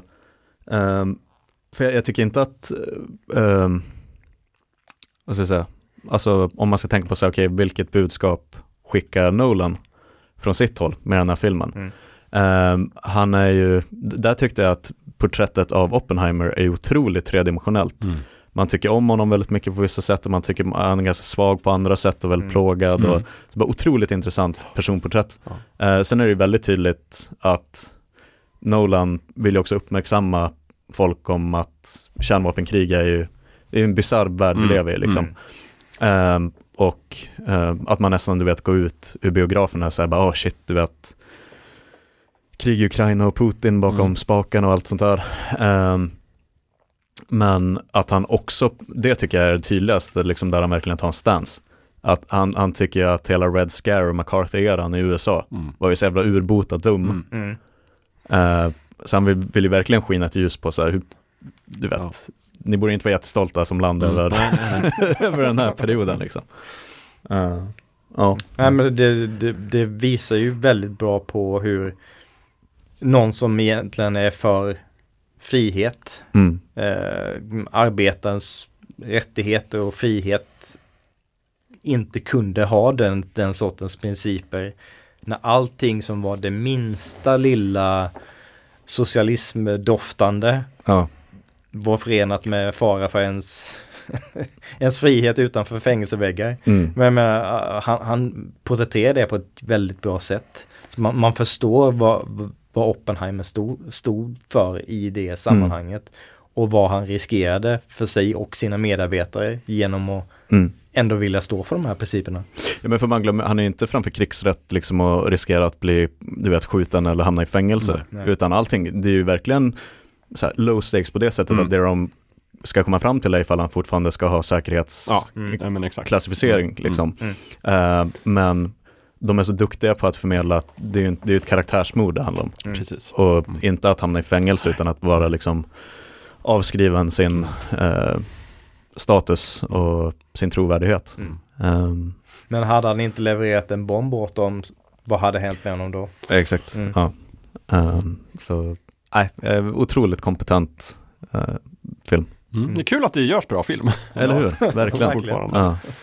Eh, Och det måste jag säga om Barbie också, även om det är en helt annan typ av film och en annan Mm. stämning och så vidare, så tycker jag också att den var, alltså jag gick in i den och tänkte den här kommer bli väldigt underhållande, väldigt bra, väldigt välgjord. Mm. Men jag blev ändå lite så här, ja men faktiskt också imponerad över hur, Mm. hur de sydde ihop den i slutet. Mm. Och där tycker jag också att den vilar väldigt mycket på Margot Robbie och eh, Ryan Gosling. Ryan Gosling. Mm. det var ju Harrison Ford som inte kom ihåg hans namn i den här roliga intervjun. Right, right. Han jävlas bara, Ryan. Eh, väldigt, väldigt bra. Men där, där syns ju också alltså, att det är en otroligt kompetent regissör. Mm. Där också med Greta Gerwig. Ja. Noah det är faktiskt, eh, om man ska ta, alltså vi pratade topp tre Nolan, det här är nog topp tre leksaksfilmer Mm. för mig ändå. Jag tycker ändå att den hamnar på topp tre. Toy Story 1, Toy Story 2. Nej, ja, Toy Story, jag räknar Toy Story som en, jag bara Toy Ja. Story 1 faktiskt. Mm. Och, och även, jag tror den kommer kanske Barbie och sen Lego-filmen. Ja. Och då menar jag, då tänker jag så här att både en, en bra leksaksfilm måste säga någonting om verkligheten, men måste också säga någonting om leksakens liksom natur. Och då Mm. tänker jag att Toy Story handlar ju mycket om bara så här relationen barn och leksak på ett bra Mm. sätt. Eh, Lego handlar mycket om det här, liksom byggarglädjen och att bygga utanför boxen och Barbie då handlar mer om så här hur man personifierar vuxenliv och leker och sådär. Samhälls, precis. Otroligt bra. Ja men det, det är så roligt också för det, man kan tänka så eh, innan, innan film, jag såg filmen så tänkte jag, men Greta Gerwig, det här kommer inte bli en plastig, ytlig popcornfilm utan Mm. det kommer finnas någonting Mm. djupare under ytan. Eh, men, men jag blev lite eh, liksom förvånad ändå över att hon, hur, hur bra hon gav olika dockor karaktärer. Mm. Eh, de fick all, eller fl- flera olika dockor eller karaktärer fick, fick visa sin sida av vad som kan vara tokigt i den här leksaksvärlden, Mm. vilket budskap Mm. det skickar ut. Det är- det är inte bara Barbie som, som får det utan även Ken och Mm. andra, andra stödkaraktärer runt omkring. Eh, det gjorde de väldigt bra och på ett väldigt roligt sätt. Mm.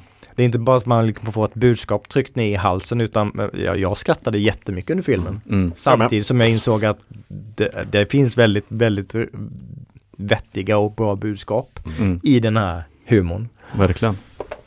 Uh, nej men för jag, jag trodde på för att den skulle vara mörkare. Mm. Och att det skulle vara liksom så okej ni tror att det är en glammig, Ja. glattig Barbie-film Mm. och allt är rosa. Mm. Eh, men sen kommer det verkligen att vara Ganska tidigt kommer de komma till den riktiga världen Mm. och så kommer det att vara väldigt så cyniskt Mm. eh, berättat. Eh, men det var det inte för att Barbie är ju inte mörkt. Nej, Nej, Eh, men så då är filmen Mm. också trogen det att eh, men som du säger, bakar in liksom samhällskritiken och Mm. eh, på ett, liksom, men alltid på ett ganska glättigt och Mm. roligt sätt. Så Mm. själv, själv, eh, med ganska mycket självdistans. Mm. Eh, jag tyckte att vissa delar var lite, jag vet inte om ni håller med, men jag, jag tyckte att eh, Will, Will, Will Ferrell behövdes Mm. inte Nej. i filmen. Nej, Riktigt. nej.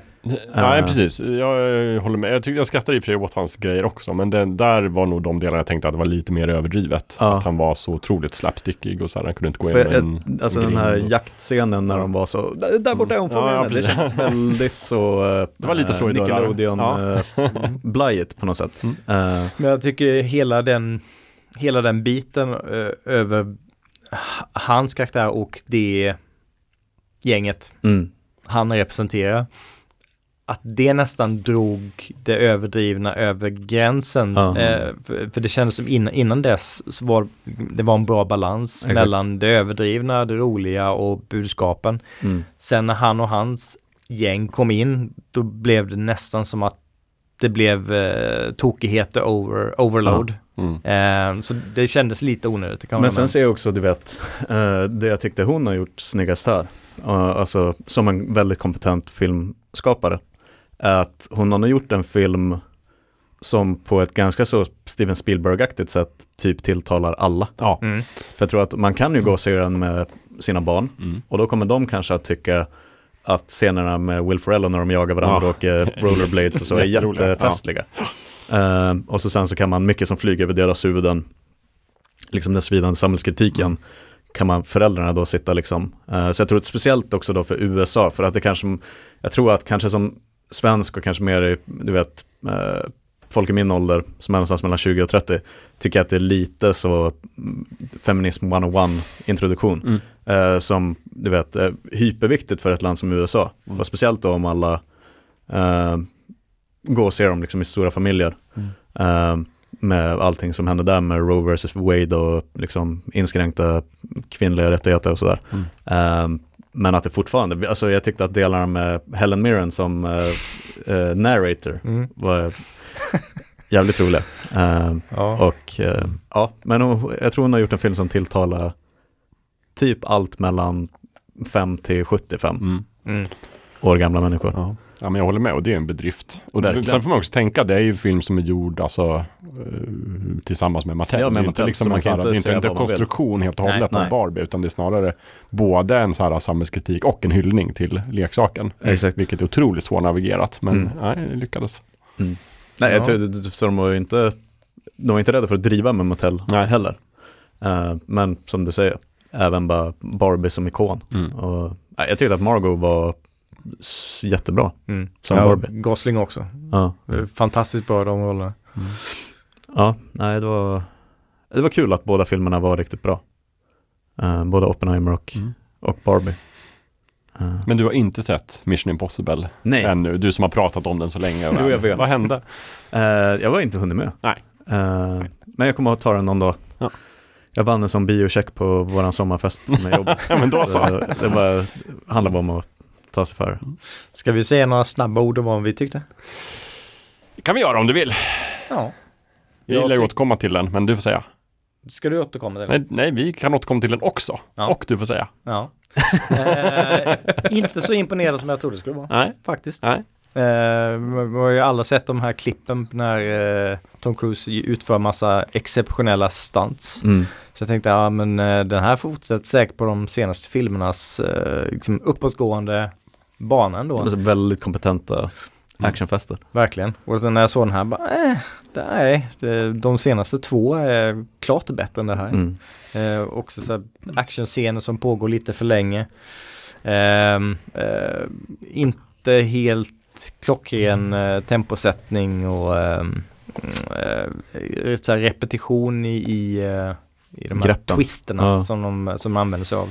Så att det är inte jätteimponerande. Skådespelinsatserna och stansen och allting sånt jättebra. Men Mm. eh, ja, inte, inte helt övertygad. Men tror du den kommer att lida lite av den här part one Jag, jag tror det. Alltså det var det jag, Deathly Hallows Ja. delet. Som jag, jag tror att den är, alltså, alltså intäktsmässigt, jag vet inte hur den har gått i och för sig, men Ja, sämre än Ja. förväntat men inte flopp. okej. Jag tror totalt sett så får de ju mer pengar om de gör två filmer än om Ja. de gör en film. Sådär. Mm. Men jag, jag, jag tror att just för mig, jag, jag delar lite din kritik om temposättning och sådär. Och det tror jag har att göra med att det här var en part one av, av två. Mm. Eh, Och inte lika bra som 4, 5, 6 som jag tycker är otroligt bra, kompetent gjord.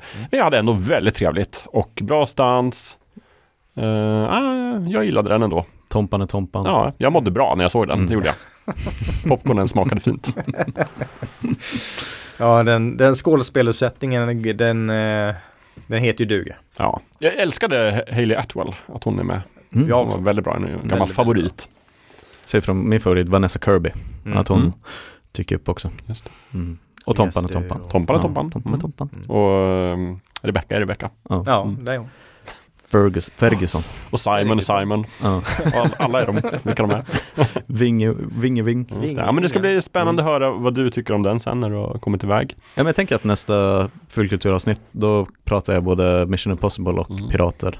Då är det här alltså avsnittet vad vi har gjort på sommaren part one. Ja, Och sen så kommer vi behöva fortsätta nästa avsnitt för då är Amanda med. Hon ska få berätta vad hon har gjort på sommaren. Ja. Du ska få uppdatera oss också. då hoppas jag att våra lyssnare inte känner att det här var dåligt tempo. Så lida, lida part one. Vi eh, fick också ett, ett, en kommentar på, jag tror det var på Spotify. mhm. Man kan kommentera någon som tyckte att avsnittet var lite bättre förut. Jaha, Och inte riktigt samma glöd nu. när var förut då? Eh, det vet jag inte, det framgick inte i den korta kommentaren. Ja. Eh, och jag säger bara till den som skrev det, jag vet inte vem det var, men du har förmodligen rätt. men återkom med mer detaljerad kritik så vi kan se vart det blev sämre, så kan vi göra kursändring igen. så vi kan agera på detta. Jag, jag tror som sagt att det stämmer säkert. Men det där är så svårt, det vet jag att eh, de som är riktigt luttrade poddare säger att här, när man känner att man gjorde världens bästa avsnitt, Mm. då tycker de att det var sådär. Ja. Och så sen gör man ett avsnitt där man inte alls känner någon entusiasm och då var det det bästa man har gjort på flera år. Mm. Så är det. Jag tänker i alla fall att nu under hösten så kommer vi fortsätta köra lite blandning med lite om glad uppsluppen stämning i studion. Där vi Mm. mera pratar om saker vi har sett och tipsar. Och sen så kommer vi ha lite så här, äh, det vi kallar webbavsnitt och där vi spelar in hemifrån tillsammans. Och då kanske vi tacklar de här lite djupare, svårare ämnena. Mm. Diskussion. Kanske smalare ämnen också. Smalare ämnen ibland, Mm. precis. Vi har ju en del, som sagt, äventyrsfilmer. har vi Sagt. Mm. Det är en grej jag tar till bordet. Eh, du har någon grej på gång, du har någon grej på gång. Mm. Eh, Det kommer bli mycket. Mm. Det kommer bli content i alla fall. Ja. Oh ja. Sen om man gillar det inte, det, det kan inte vi ta ansvar för. Vi ska göra vårt bästa. men det, det känns lite bara för att jag har haft några sådana krummiga smala avsnitt. Jag vill göra ett avsnitt bara om prologer och epiloger. Ja men ett gärna för avsnitt om mig. prologer, Gärna, gärna del två mig. om epiloger. Alltså i, i de mörkaste vatten och så vidare. Där simmar de. Ja. Ja. Man vet aldrig när det blir bra. just det. Men då säger vi tack för just det här avsnittet. Ja. eh, för den här gången. Eh, Det finns en jättediger länklista med allt vi har gjort i sommar Mm. på fruktpodden.se. Och sen så återkommer vi om cirkus två veckor Något sånt. på något sätt. Ja. Mm. Toppen. Ja. Tusen tack Jakob. Tusen tack själv för att ni var här. Ja, tusen tack till er båda. Ja, vi ses. Ja. Puss och kram. Puss och kram. Puss och kram.